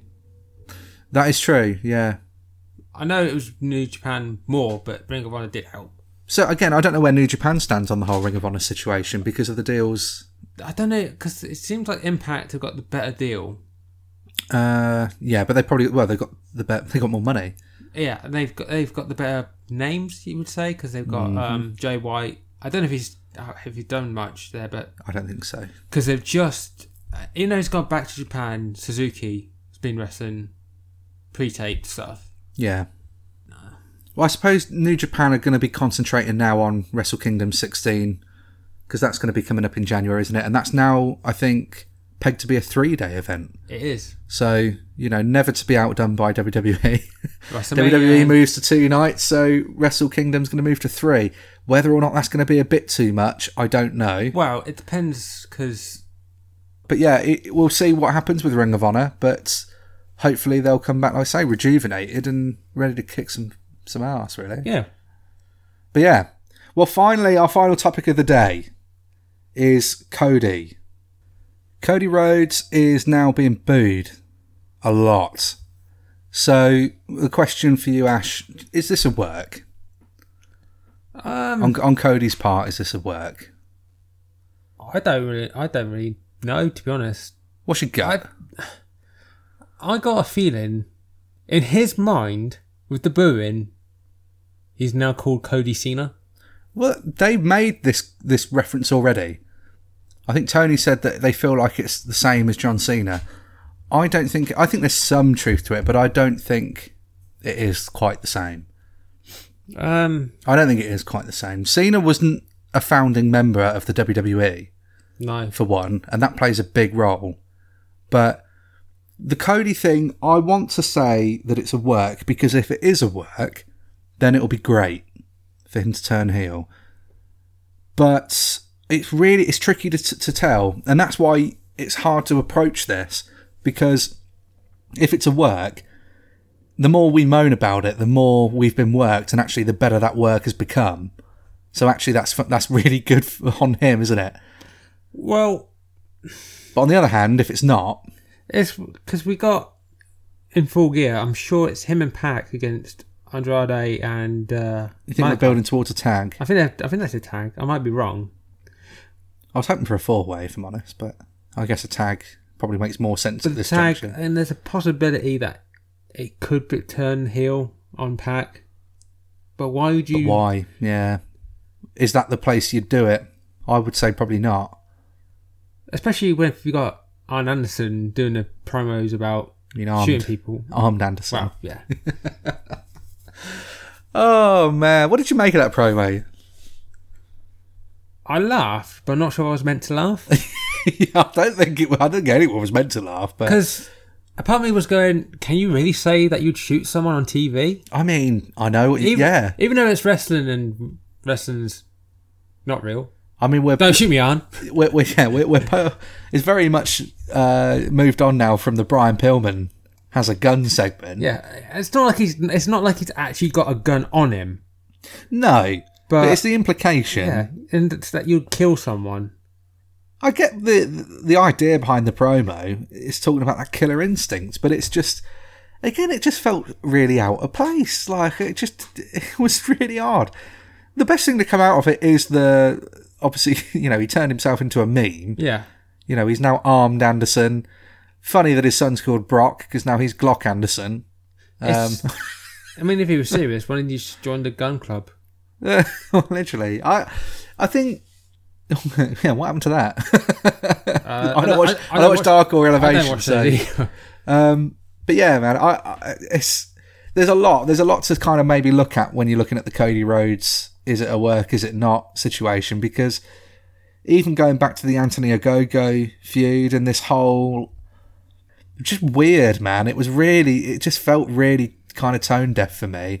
And that whole angle didn't do much for me anyway because even the whole making it about America versus the UK, like, well, why? Like, what was the Um, I, don't like the country versus country thing in wrestling. It's it might have worked it's- 20, 30 years ago, but happened since end of the Second World War. But oh, I know, but I it's my goodness. Are we? I'm done with it. I know it's different for us because we're British and obviously we, we support Ogogo and any British wrestler. Really, even if we don't like. No, I wouldn't have done if if I was if I was into Cody at the time. I'd have still been rooting for Cody. But uh, it's, I, I, don't, I don't know where this like mindset is. Is that like we will cheer anybody if they're from our home country because the Americans aren't doing that, are they? They don't just cheer everybody because they're American. Yeah, they do. They don't. Of course they don't. You're going to boo people. Yeah, but how They're many? booing Cody. It's just it's. But It's it's weird. I don't I don't get it. I, I was not into that program, and then obviously this whole road to the top reality show that he's got going for him now, that doesn't work for me either on many many levels. I don't like what I've seen of it. I won't watch any more of it. well, Um, stop trying to broadcast that I don't want to keep being reminded, Cody, that like what we're watching isn't real. I don't want to keep being reminded of it. Like, let's just get into the product. And eh, obviously, then more recently, he did the whole because of the whole Malakai Black situation. He cut that promo, which started off pretty good. And at face value, you think, oh, that was an interesting, you know, another good Cody promo because he is he can drop some good zingers. You know, he does he does fire out some good promos. But this whole the one he did recently about you know I hear you, um, but turning heel is the easy route and you know you might not like me but i love you sort of thing. It's i i didn't overly like that promo just for the reason that he didn't actually like nothing really of, of note was really said other than i won't turn heel even if you want me to which again if you couple it with the fact that cody's openly going out there with these shows like you know oh well wrestling is predetermined and scripted and you know, these are the parts we play. It's basically Cody saying, like, I'm not going to play the part you want me to, which is going to get him further booed. And I know Cena did something along those lines, like many, many, many years after the booing started for him, with the whole, oh look, maybe I'll do a heel turn. And he did the Yeah, but know, that got cheered. but that got cheered. But I, but again, it was it was done. Diff- it was different. Yeah. Cody's thing, I just think it's so clear that he he should go heel, um, and that's why again I, I'm hoping that it is all a work and he does move into it because the whole even his outfit, you know, that he comes out within the entrance, and we'll talk about the entrance in full now, but the the costumes alone are Homelander for the Amazon series The Boys. Yeah. For anyone who's seen that, obviously Homelander is the the hero in that that you know thinks that he's loved by everybody, but actually he's not. And I thought, you know, obviously Cody's self-aware enough to to address that with his attire, but even with the tunnels, then for the entrance, you have heels. Suppose I mean more often than not, heels come out of one tunnel and faces come out the other. Yeah. And Brandi has come out of the heel one a few times, so I thought that was a subtle nod. Um, she did for the one in the Cody Malakai Black Two in New York when she came out. Um, but you know, even the fact that he comes in the middle could be a nod that you know oh, he's a tweener. I don't like that. But I don't know exactly. I don't. That's a heelish move. He gets the grandest entrance out of everybody. He gets all of the pyro that they have. Like absolutely everything goes off. Yeah. This that weird like oh at the beginning. Come on, Cody. He's a phenomenal in-ring talent, but get away. That's not. it's not. It's not. It, it's not a face move. Would it would it help if they stopped making him feud with people that the crowd like? I think the only reason people don't like that is because he tends to go over. And this is what people's concern was with the Malakai Black thing, which I want to clear up now. I'm not necessarily bothered that, that he lost, uh, that he that he won the third one, because in a storyline sense, they, you know, how else can you book it? He has to get a win somewhere. But when if if it was, I didn't like the fact he won the third one. If he'd won a second one, I know people would have been upset, but it would have made sense to do a third one. What's the point of doing a third one? Well, I think the third one, yeah, exactly. But then the third one, then you could have maybe, you know, held off to full gear for and do it a pay per view. I don't necessarily mind that he even won that third one. Basic, you know, basic because Malakai has been saving that in. Look, it's not about winning; it's about I've I've ruined you. So they they do a good job of playing this all in. But I just, for me, we say about Cena, and we'll, we'll, let's talk about those comparisons now. Then, and if there are genuine comparisons But there. Cena got cheered. So Cena, well, Cody is getting cheered still as well. This this last Dynamite, he was getting there. There were cheers trying to outpower the boos. So But is that pl- that could be? based on where you are, Yeah, could is that it could be a plant type thing? I don't know if they do that. no, I, I wouldn't know. I wouldn't have thought so. I Where- do. where- where was if you look online, there's genuine. Was it Boston? Was it? I think No, Boston you, was Boston was a week or two before that. okay. Oh, it was St. Louis. St. Louis. It was. Uh, maybe Dy- Dynamite maybe, just gone with St. Louis. I'm maybe, sure. maybe Dusty was a name there. I, I think regardless, there's a lot of people that still love Cody Rhodes, and you know whether you like it or not, he is responsible to a large degree of, of AEW existing in the first place, and which I've said before, you have to have respect there. You know, Cody is one of the key components of it, but I don't like the Cody feuds. Like that's been what's boring for me. The fact that he's going over is often annoying, but um, it's only because he goes over as a face. If he was going over as a heel, you wouldn't care as much. But it's the fact, like, I don't think he's buried anybody. I know that that's a big thing, but I, I wouldn't say Cody's buried anyone. He hasn't buried Malakai Black. He hasn't. He didn't bury Ogogo. He buried that entire program because it, with that stupid promo. Um, he hasn't buried. I don't think any of his opponents. He has good matches with them, but it's just, you know, being the first TNT champion and beating Lance. I don't think was necessarily. That the- was that was wrong. I don't think that should. Have, yeah, but then he, but then the whole thing with him and Brodie, and looking back at Brodie's situation and stuff as well. Obviously, takes the title back off of Brodie. We didn't like it because it was so quick. yeah, but, but at, at the time we didn't know what was happening. exactly. But then he drops it to Darby, which was a good move and made sense from that long sort of Yeah, story. but Darby wasn't a good champion for me. but but that's not on Cody. No, but But that's not on Cody. it's not okay. But I'm just saying, if it was, if it was, if he had dropped it to Miro, the Darby Allin stuff didn't happen, and I would have been. I yeah, I I, but- I I get what you mean, but I think that's that's a different that's a different story to look at because that's the booking of Darby Allin post beating Cody. At that point in time, Cody dropping the belt to Darby without knowing what the run was going to be like is the right move to do. It could have. It, It, when you've already booked that match to happen, that was the right thing to do. That was the right about it, outcome. It, could have. I would have taken Brian Cage, but You know, it's all that that's all just armchair booking what ifs, isn't it? But for Cody, and again, like there is an element of armchair booking to it because everyone's going to look at it and go, "Well, I'd rather see this happen, that happen." I try not to do it, but you know, so I'm I'm not going to do that here. But it, I, I can only kind of like just sort of talk about what it is that we are seeing. And the fact is, is that every rivalry for me has been the same thing. It's the Nightmare family, which consists of half the population of a state, and then you know people are turning on him. Like that's part of one part. That, that- that's one rivalry, isn't it? Like, oh, so and so's turned on us, so I've got to get my own back. And then it'll go to so and so's assaulted my family, so I'm going to you know fight for my family's honor. Then it's so and so turned on me, so I'm going to get my own back. Oh, so and so has assaulted us, so I'm going to get you know it's the same. MJF turned on him, QT turned on him, Malakai Black beats up the whole Nightmare family, so they have to have a fight. Uh, Lance Archer beating up the Night fa- Nightmare family has to have a fight. Brodie Lee in the Dark Order beats up the Nightmare family, so I've got to have a fight. It's like it's all the same thing. Cody's not been in anything um, post world title match with Jericho, which at the, still actually started the whole MJF turns on him, so we go down that route then. Yeah, everything sort of post that has That's been the same years? story. Yeah, it was 2019.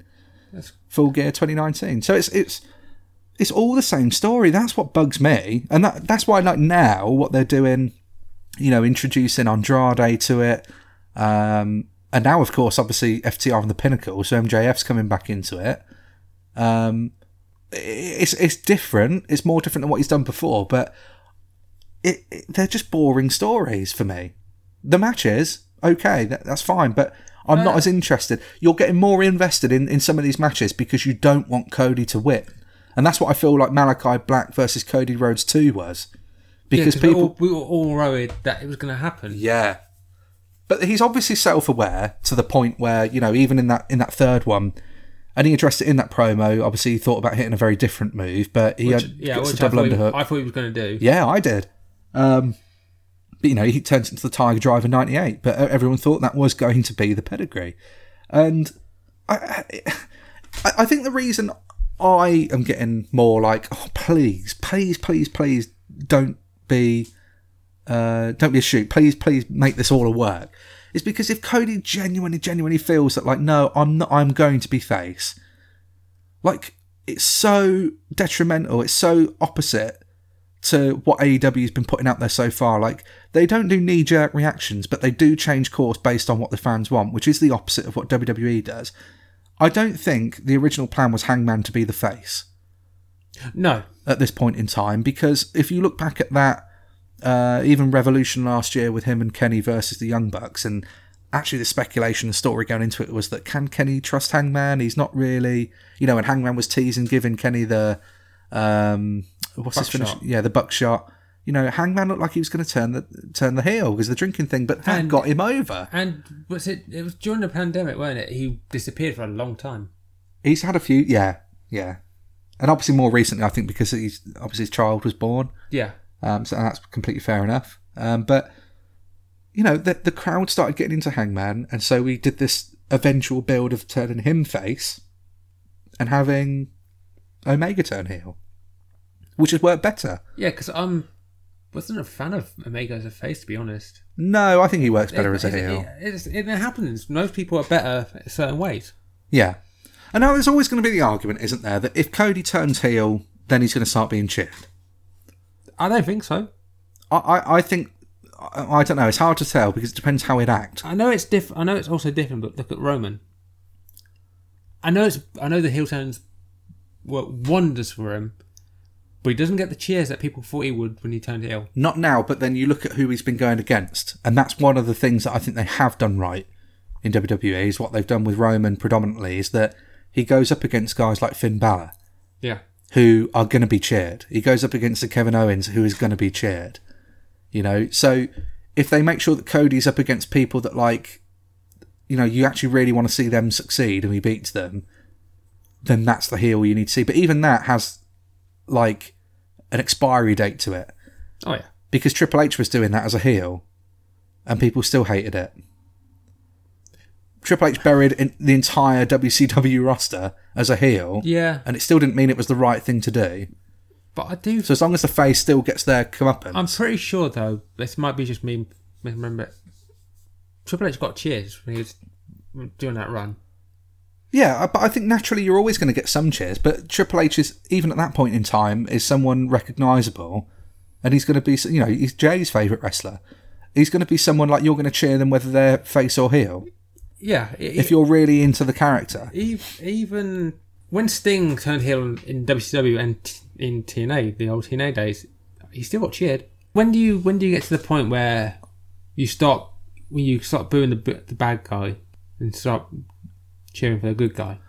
I think all of that really now, where we are at at current point in time, is all subjective because you can't make everybody boo the person you want them to boo, and you can't make everyone cheer the person you want them to cheer. Hmm.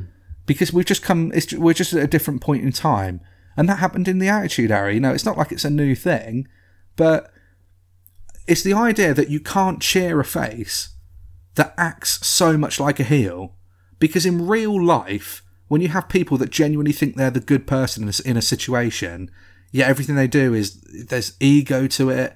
They just come across as really obnoxious. They're not a likable person. And that's what i mean. You have to make parallels to real life situations. And if cody the character was a real life person had to make a better entrance than everybody else, had to be the centre of attention regardless if they were the best thing going or not, genuinely thinks that they are like the face of the company, and he's not. He was once, but he's not now. Was he the face? I think he was. Uh, if you look, you know, go back to the first episode of Dynamite, which I did last night, great reaction for Cody. And I think it goes back to that whole he's one of the founding members. Oh my god, we've got this alternative to the terrible WWE product, and Cody is one of the reasons why.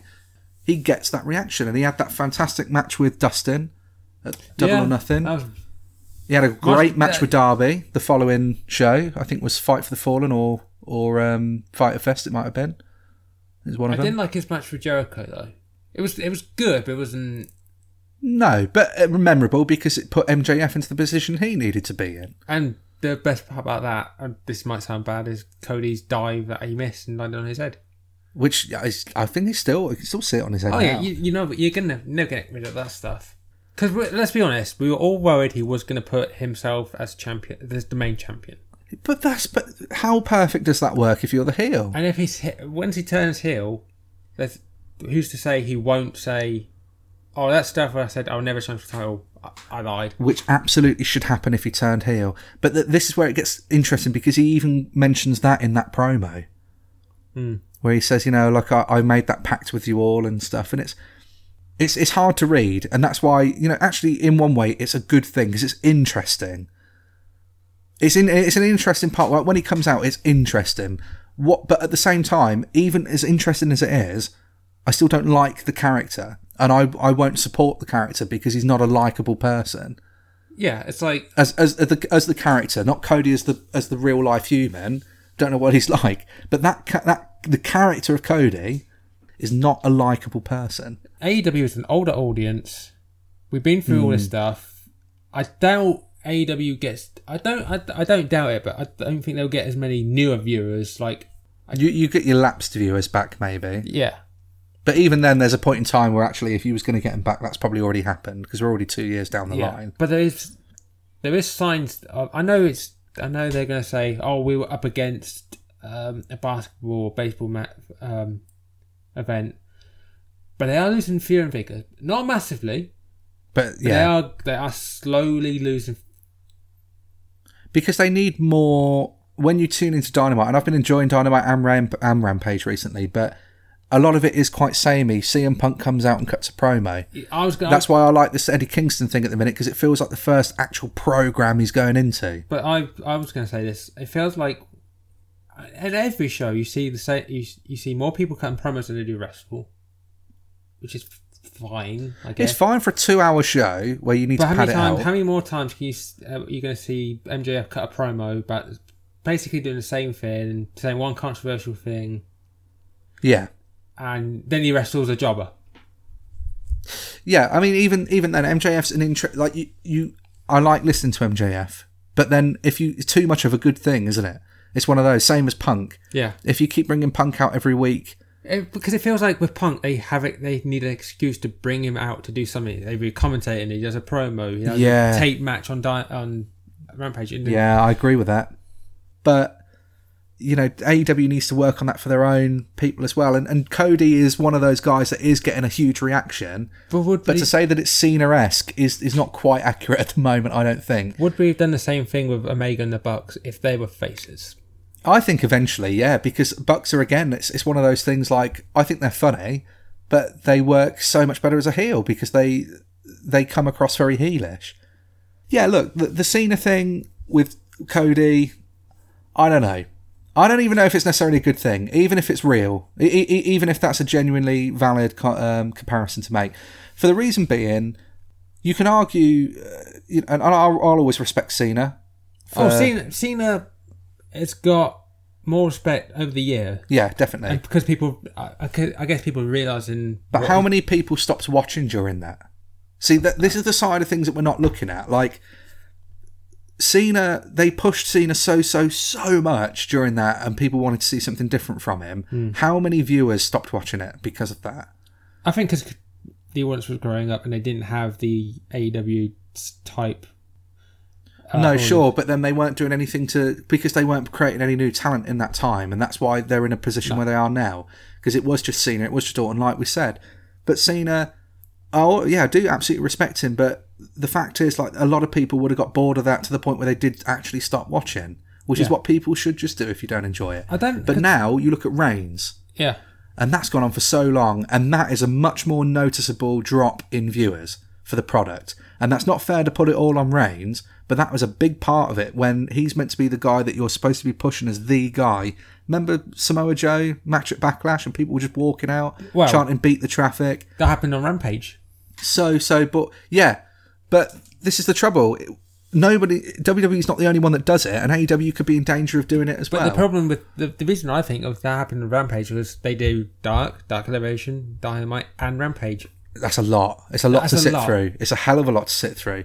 I think now they they do dark in in that different venue now, though, don't they? Yeah, But you know, look, it, it, and it took so so long to put Reigns like where he is now, and and look now, look what he's doing. He's great. It and works film, for him and film figures are pretty good. exactly. So I don't know if necessarily if that's what they want. I don't think you you should be striving for a John Cena type reaction. Cody's not John Cena. No one's gonna. No one's John Cena. Yeah, I can't imagine Cody being on the Suicide Squad. Or Fast- He probably wishes might, he- he might be um, Vin Diesel's um, cousin in the next. Oh my god, yeah, that family keeps growing. It's going to be a battle to see who's got the bigger family at this point, Vin Diesel or Cody Rhodes. Yeah, I'm all up for the slow build, but how how slow is a slow build? well, Because we were saying this even full gear last year Yeah, with the and Darby match. I'm not a fan of him going. There's more than one wrestling family when there's loads of wrestling families. Yeah, exactly. I for me, I think it's got to come soon. If they let it go too long, it's going to alienate viewers more and more. Um, but you can't because I, I just, it's more insulting. I think is probably the my way to end that. Is it's more insulting to have somebody who openly tells you that the wrestling's not real comes out to try and be the realest person on the mic and acknowledges that no one likes him, but he's just going to keep doing what he wants anyway because that's what he wants to do, and still think that's a face. Like it's not. That's a heel. It's exactly everything a heel would say. It's go away heat, but I don't know what the the face equivalent is really. Uh, Time will tell. And again, we're not bookers, but from a fan's perspective, I think we do share. Both obviously you do, and I know Jay does as well. But we we share the same, I think, opinions on that. Cody, um, phenomenal talent in between the ropes. As a face character, it is not working at all. I don't want to see him as a face. I'm not interested in, in him as a face, and I'm not invested in really most of his stories because they all centre around Cody being like, oh, we need to go for Cody. Why do you need to go for Cody? Why does people want to turn? Why are people trying to beat Cody's family up? Is it because he's he's the guy in AEW? No, because you're annoying, and people just want to beat you up.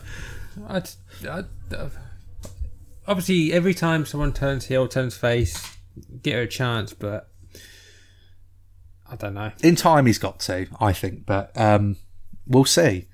We'll see. But it's not taking anything away from him in between the ropes, as we say. I'm sure full gear, which we'll go through our predictions now. Yeah, I was if gonna you want to bring up the match card, Gonna look for it because like we'll, we'll start with the um, title eliminator, or do you want to start with the main the title match itself? um, just give me if you go through the whole list, you just tell, give me the predictions who you think takes each match, and I'll just tell you if I've got any um, different ones. I imagine we're probably going to be the same for most of this card. Well, yeah. Well, well, the first match on Wikipedia is Kenny Omega versus Hangman for the for the uh, AEW title. It should be Hangman, I think Hangman is going to take this one. But a part of me goes maybe they will just rip your heart out and go for Omega to retain. But Omega's basically run out of challenges. I'd say. Yeah. Yeah, I'd say. And this is the last pay per view of the year. I don't necessarily see them carrying this forwards to Revolution in February. No. The, the elite are going to be the, in the corner, and Dark Order will be in the corner. Of the We we have to uh, also address the fact that potentially Windham, formerly Bray Wyatt, I'm expecting him to make an appearance at Full there's, Gear. there- there's going to The 90 day no competes up now, Yeah, and, and- I'm I'm fully expecting him to to appear. because I'm surprised I haven't heard Tony Khan say, "Oh, there's going to be massive surprises," like he does every pay per view. No, yeah, I don't think we can do that again now. Someone has to, but it feels like everyone, someone has to debut. It's like it's it's like when they would do the ECW main shows. It's, there would always be like a surprise. yeah. It's kind of get to that point now where you expect it, and if you don't, it doesn't happen, you'd be a bit disappointed. I reckon. Uh, for some, I wouldn't be, but I I am, you know, I am expecting that to happen. But if it doesn't, it doesn't. It doesn't mean the show won't be good. Oh no.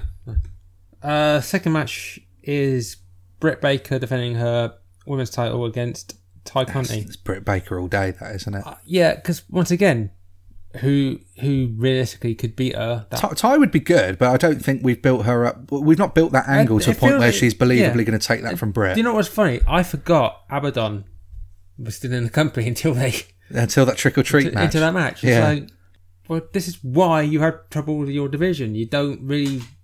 you've had- Uh, hopefully, the TBS title will help segregate that out a bit more. But yeah.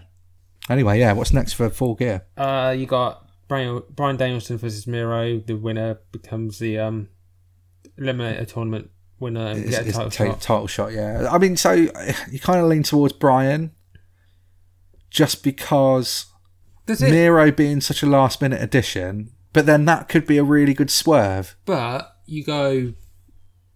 If one person wins, it doesn't mean that this uh, the person in the main event will win.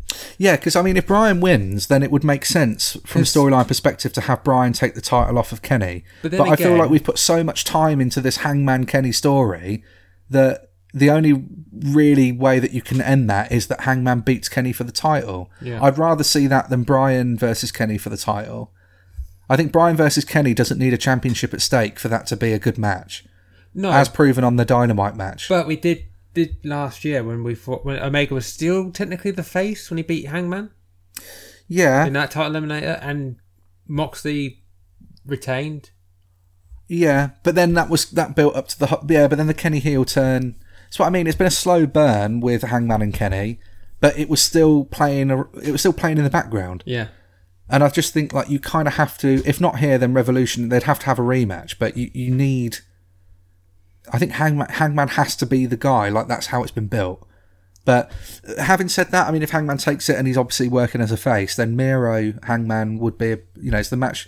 You didn't think you're going to see it based on how the tournament brackets were Yeah. stacked up, but it's something I actually really would want to see. And like I said with the what what I thought Moxie would do, it doesn't say when the title shot will happen. No, exactly. But the problem is they just did they, they just did that with Moose on um, Impact when he won the Battle Royal at Bath Hmm. Glory and then won a title. But I don't know. I, I'm to be honest, it's tricky because Bryan's not lost yet. Um, do I? Th- it basically comes down to do I think that Miro is going to be the first guy to beat Bryan in AEW? The answer is no. So for that reason, I think Bryan Danielson's beating Miro. and there's a possibility Lana might debut. No, I'm all for it. He's referenced his wife a lot. Yeah, but even when she was there in WWE, he still referenced her. yeah, that's true. Because it ain't going to be Kip Sabian fucking stopping him. and then we got the. You Uh, didn't say who you thought actually was going to win. I. Part of wants Miro, but Oh, Danielson okay. Danielson will win. Yeah, Regardless of what I say about if he wins, then Omega might win, or yeah. I think Bryan's safe We still, we, we've got one more dynamite, right? So anything can Yeah. happen. One more. Well, and Rampage. Yeah, anything can happen.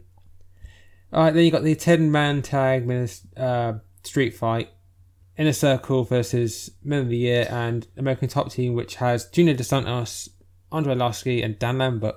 Mm. I got a feeling Dan Lambert's going to get the pin. Oh, do you know what? That is exactly what I was going to say. I hope happens. I, I I don't care what anybody says. Okay, Dan Lambert is the best heel in that company. Yeah, Next to MJF, MJF cuts a, a good heel promo, but Dan Lambert gets it, man. I didn't like the segment on Dynamite though. I thought that was great. The only part I did like and was the "You look like Popeye." Ga ga ga ga. I thought it was great. I think Dan Lambert is fantastic, and he needs to stay in wrestling as well because he's so good. and the thing is, because it's a street fight, there's going to be the members of American Top Team that are going to interfere. Well, yeah, Going back to Inner Circle being disappeared for so long, yeah, yeah. and then they bring them back. And I didn't like the the um, was it Sammy Guevara against um, Ethan Page when if you I loved that match. yeah, but if you if you win, if um you don't win, and Inner Circle disband when they've not been on TV together for Yeah, so long. It was just to add a bit more But they keep stakes, wasn't it? Yeah, But- but it, I feel like I feel like they've done that stipulation, well, it was recent as well because obviously Double or Nothing was the same thing with Yeah. Pinnacle, but and they and they did the same thing with yeah, um, I, and then the same thing with like in WWE with Roman against Cena. When Roman said, "Oh, if I lose, I'll quit," yeah, I know. Yeah, see, that was and it's, it's how, so unnecessary. That one was, and but when Young Bucks did it last year with FTR, yeah, I think America Top Team and Men of the Year. Hopefully, take that one. yeah, because they got the they're gonna have like Paige VanZant and her husband who's a beast. Yeah. Well, I see the tag titles there. Lucha Brothers uh, defending against FTR for the AEW ones, not the Um, AAA. yeah, so I think Lucha Bros take it, but only based on because they've only just won it. Really, it is Yeah. a bit soon. I think I think so. Would that if FTR won, would they be the, the only two time champions? They would be for the tag, yeah. Because I'm surprised Lucha have only had it once. Uh, Darby Allin versus MJF. What's the, what's the stakes in this one, really? I mean, it's just it's a grudge match, but they kind of on Dynamite, or was it Rampage? Rampage, it might have been. They kind of alluded to Darby was going to get all of his anger out because he's not going to go in there like you know bombing towards MJF in the match. They're going to have a wrestling match. That's how they're trying to build it. Which Um, I'm, which I, The, the thing is, it's, it's a tricky one to call uh, on the basis that both of these men came out the loser of the last pay per view. So you can't really base it on well who won, lost here. And again, you maybe shouldn't have shouldn't do that, but that's No. that's WWE. if, if wins and losses don't thinking. matter or do matter anymore. Uh, the only reason I I, th- I lean towards MJF a little bit more for this is just because is MJF still technically undefeated in terms of like he's not been beaten clean. So he's he's suffered losses to Moxley and Jericho, but they they were like dusty finishes, right? Yeah, they so can't screw. yeah, exactly. So I mean, based on that, is Darby going to be the first one to beat him clean? Um, I haven't got a problem with it if he does, but the feud doesn't really build that way yet for me. If that makes sense. Like I don't think we've. There's not been enough at stake other than like what you said earlier. MJF has come out and said some horrible things to Darby, and they've really put emphasis on this, like the four pillars of AEW, like you know him, Darby, Jungle Boy, Sammy. I don't know. Personally, I, I'm. I think MJF takes that one. I'd say MJF. That is tricky. I'd say I'd, I'd still go with MJF, but Darby does need a win, and he needs a match to show that he's not just a stunt type wrestler. Which is what I think they're going to go for in this, based on the promo. He said he's going to have a wrestling match, so we'll we'll see. We'll see how it plays out. But don't out. be surprised if he does a um, move to the outside where he the coffin kills drops. his- yeah, where he kills himself. uh, CM Punk, Eddie Kingston. Oof. Well, Punk's taken it, no doubt, but I think um, I say that very confidently, and I could fall on my face. But again, he's he's one of those. He's undefeated. Is Kingston the first one to beat him? Probably not. And God, I know they would have probably done this even if Moxley wasn't in rehab, but it felt it did feel like it's just rushed a tiny little bit Yeah, I can see that, but that's why I'm hoping this carries on. because they did the same. It's, it's only rushed if the if the blow off match is at full gear. But if this continues for a number of months, then it's fine. Because actually, then we're only at the very beginning of all this. Do you know what I've realised coming up to this next match after, after well, Punk's going to win, I- I'm saying Punk, yeah. but there's compared to the last few pay per views, there's not that many gimmicky matches. But then I see But there's more multi-man matches. yes, there's a six man Falls Count Anywhere match between Christian and Jungle Boy and Luchasaurus against Superkliq. I honestly think that um, Jungle Jurassic Express and Christian Cage should win that one. Should or would. I think they will, but it is another tricky one to call. Um, the fact they made it Falls Count and they've just done a concerto to Adam Cole, Yeah, I think they should. so no Cody yet. I've We know he's going to have a match, and It like you said, if it's going to be that tag, that's Yeah. another multi-man. It was on the wiki. Obviously, been Wikipedia and stuff changes, but it was a, a tag match after that segment where Pac helped out Cody after Yeah. that promo. Well, so we can't obviously predict anything for that because it's not officially been announced what's happening No. yet. But um, obviously, we'll be covering it next week. That's our predictions for it. Anyway, I think some of them are quite tricky. Overall, though, looking forward to it. AEW rarely misses the mark with a pay per view. I wouldn't say they've had a poor pay per view yet, but they've they've certainly had some that are more standout than others. Yeah, could they have done the TBS title on this show as the finals? But I don't know Well- when they're thinking planning to. Yeah, it's already stacked, isn't it? But Eight matches is a lot. it's a lot. Yeah, And you gonna don't be- want too many more What? than that. There's nothing on there that you say, "Oh, that'd be on the buy-in." Not yet. Well, mm, Not yet. no, not yet. And even if you add fucking Cody and that potential tag match, Cody's not on the buy-in. well, He's not going to be on a buy-in. Well, we'll have all of the uh, reviews and updates on Full Gear next week in the episode. Of course, we'll then cover any other news that's come out over the coming weeks. Hopefully, there won't be any news on releases, but obviously, if they are, we'll be here for them. Um, but yeah, well, we hope you've enjoyed the show. Like I say, first one back. Longer one. We're probably going to have some shorter ones going forwards, but there's been a lot to cover up because of our hiatus. So we are ready, back in the driver's seat, well, I'm the only one that can drive. and we're looking forward to having you with us along for the ride. So once again, thank you so much. We hope you've enjoyed the show, and if you have, you can find us anywhere. You get your podcasts every week, every platform. I've been Russ, Oh, I've been Ash. and we'll see you very soon. Yeah, roll it up. Hope you enjoy it.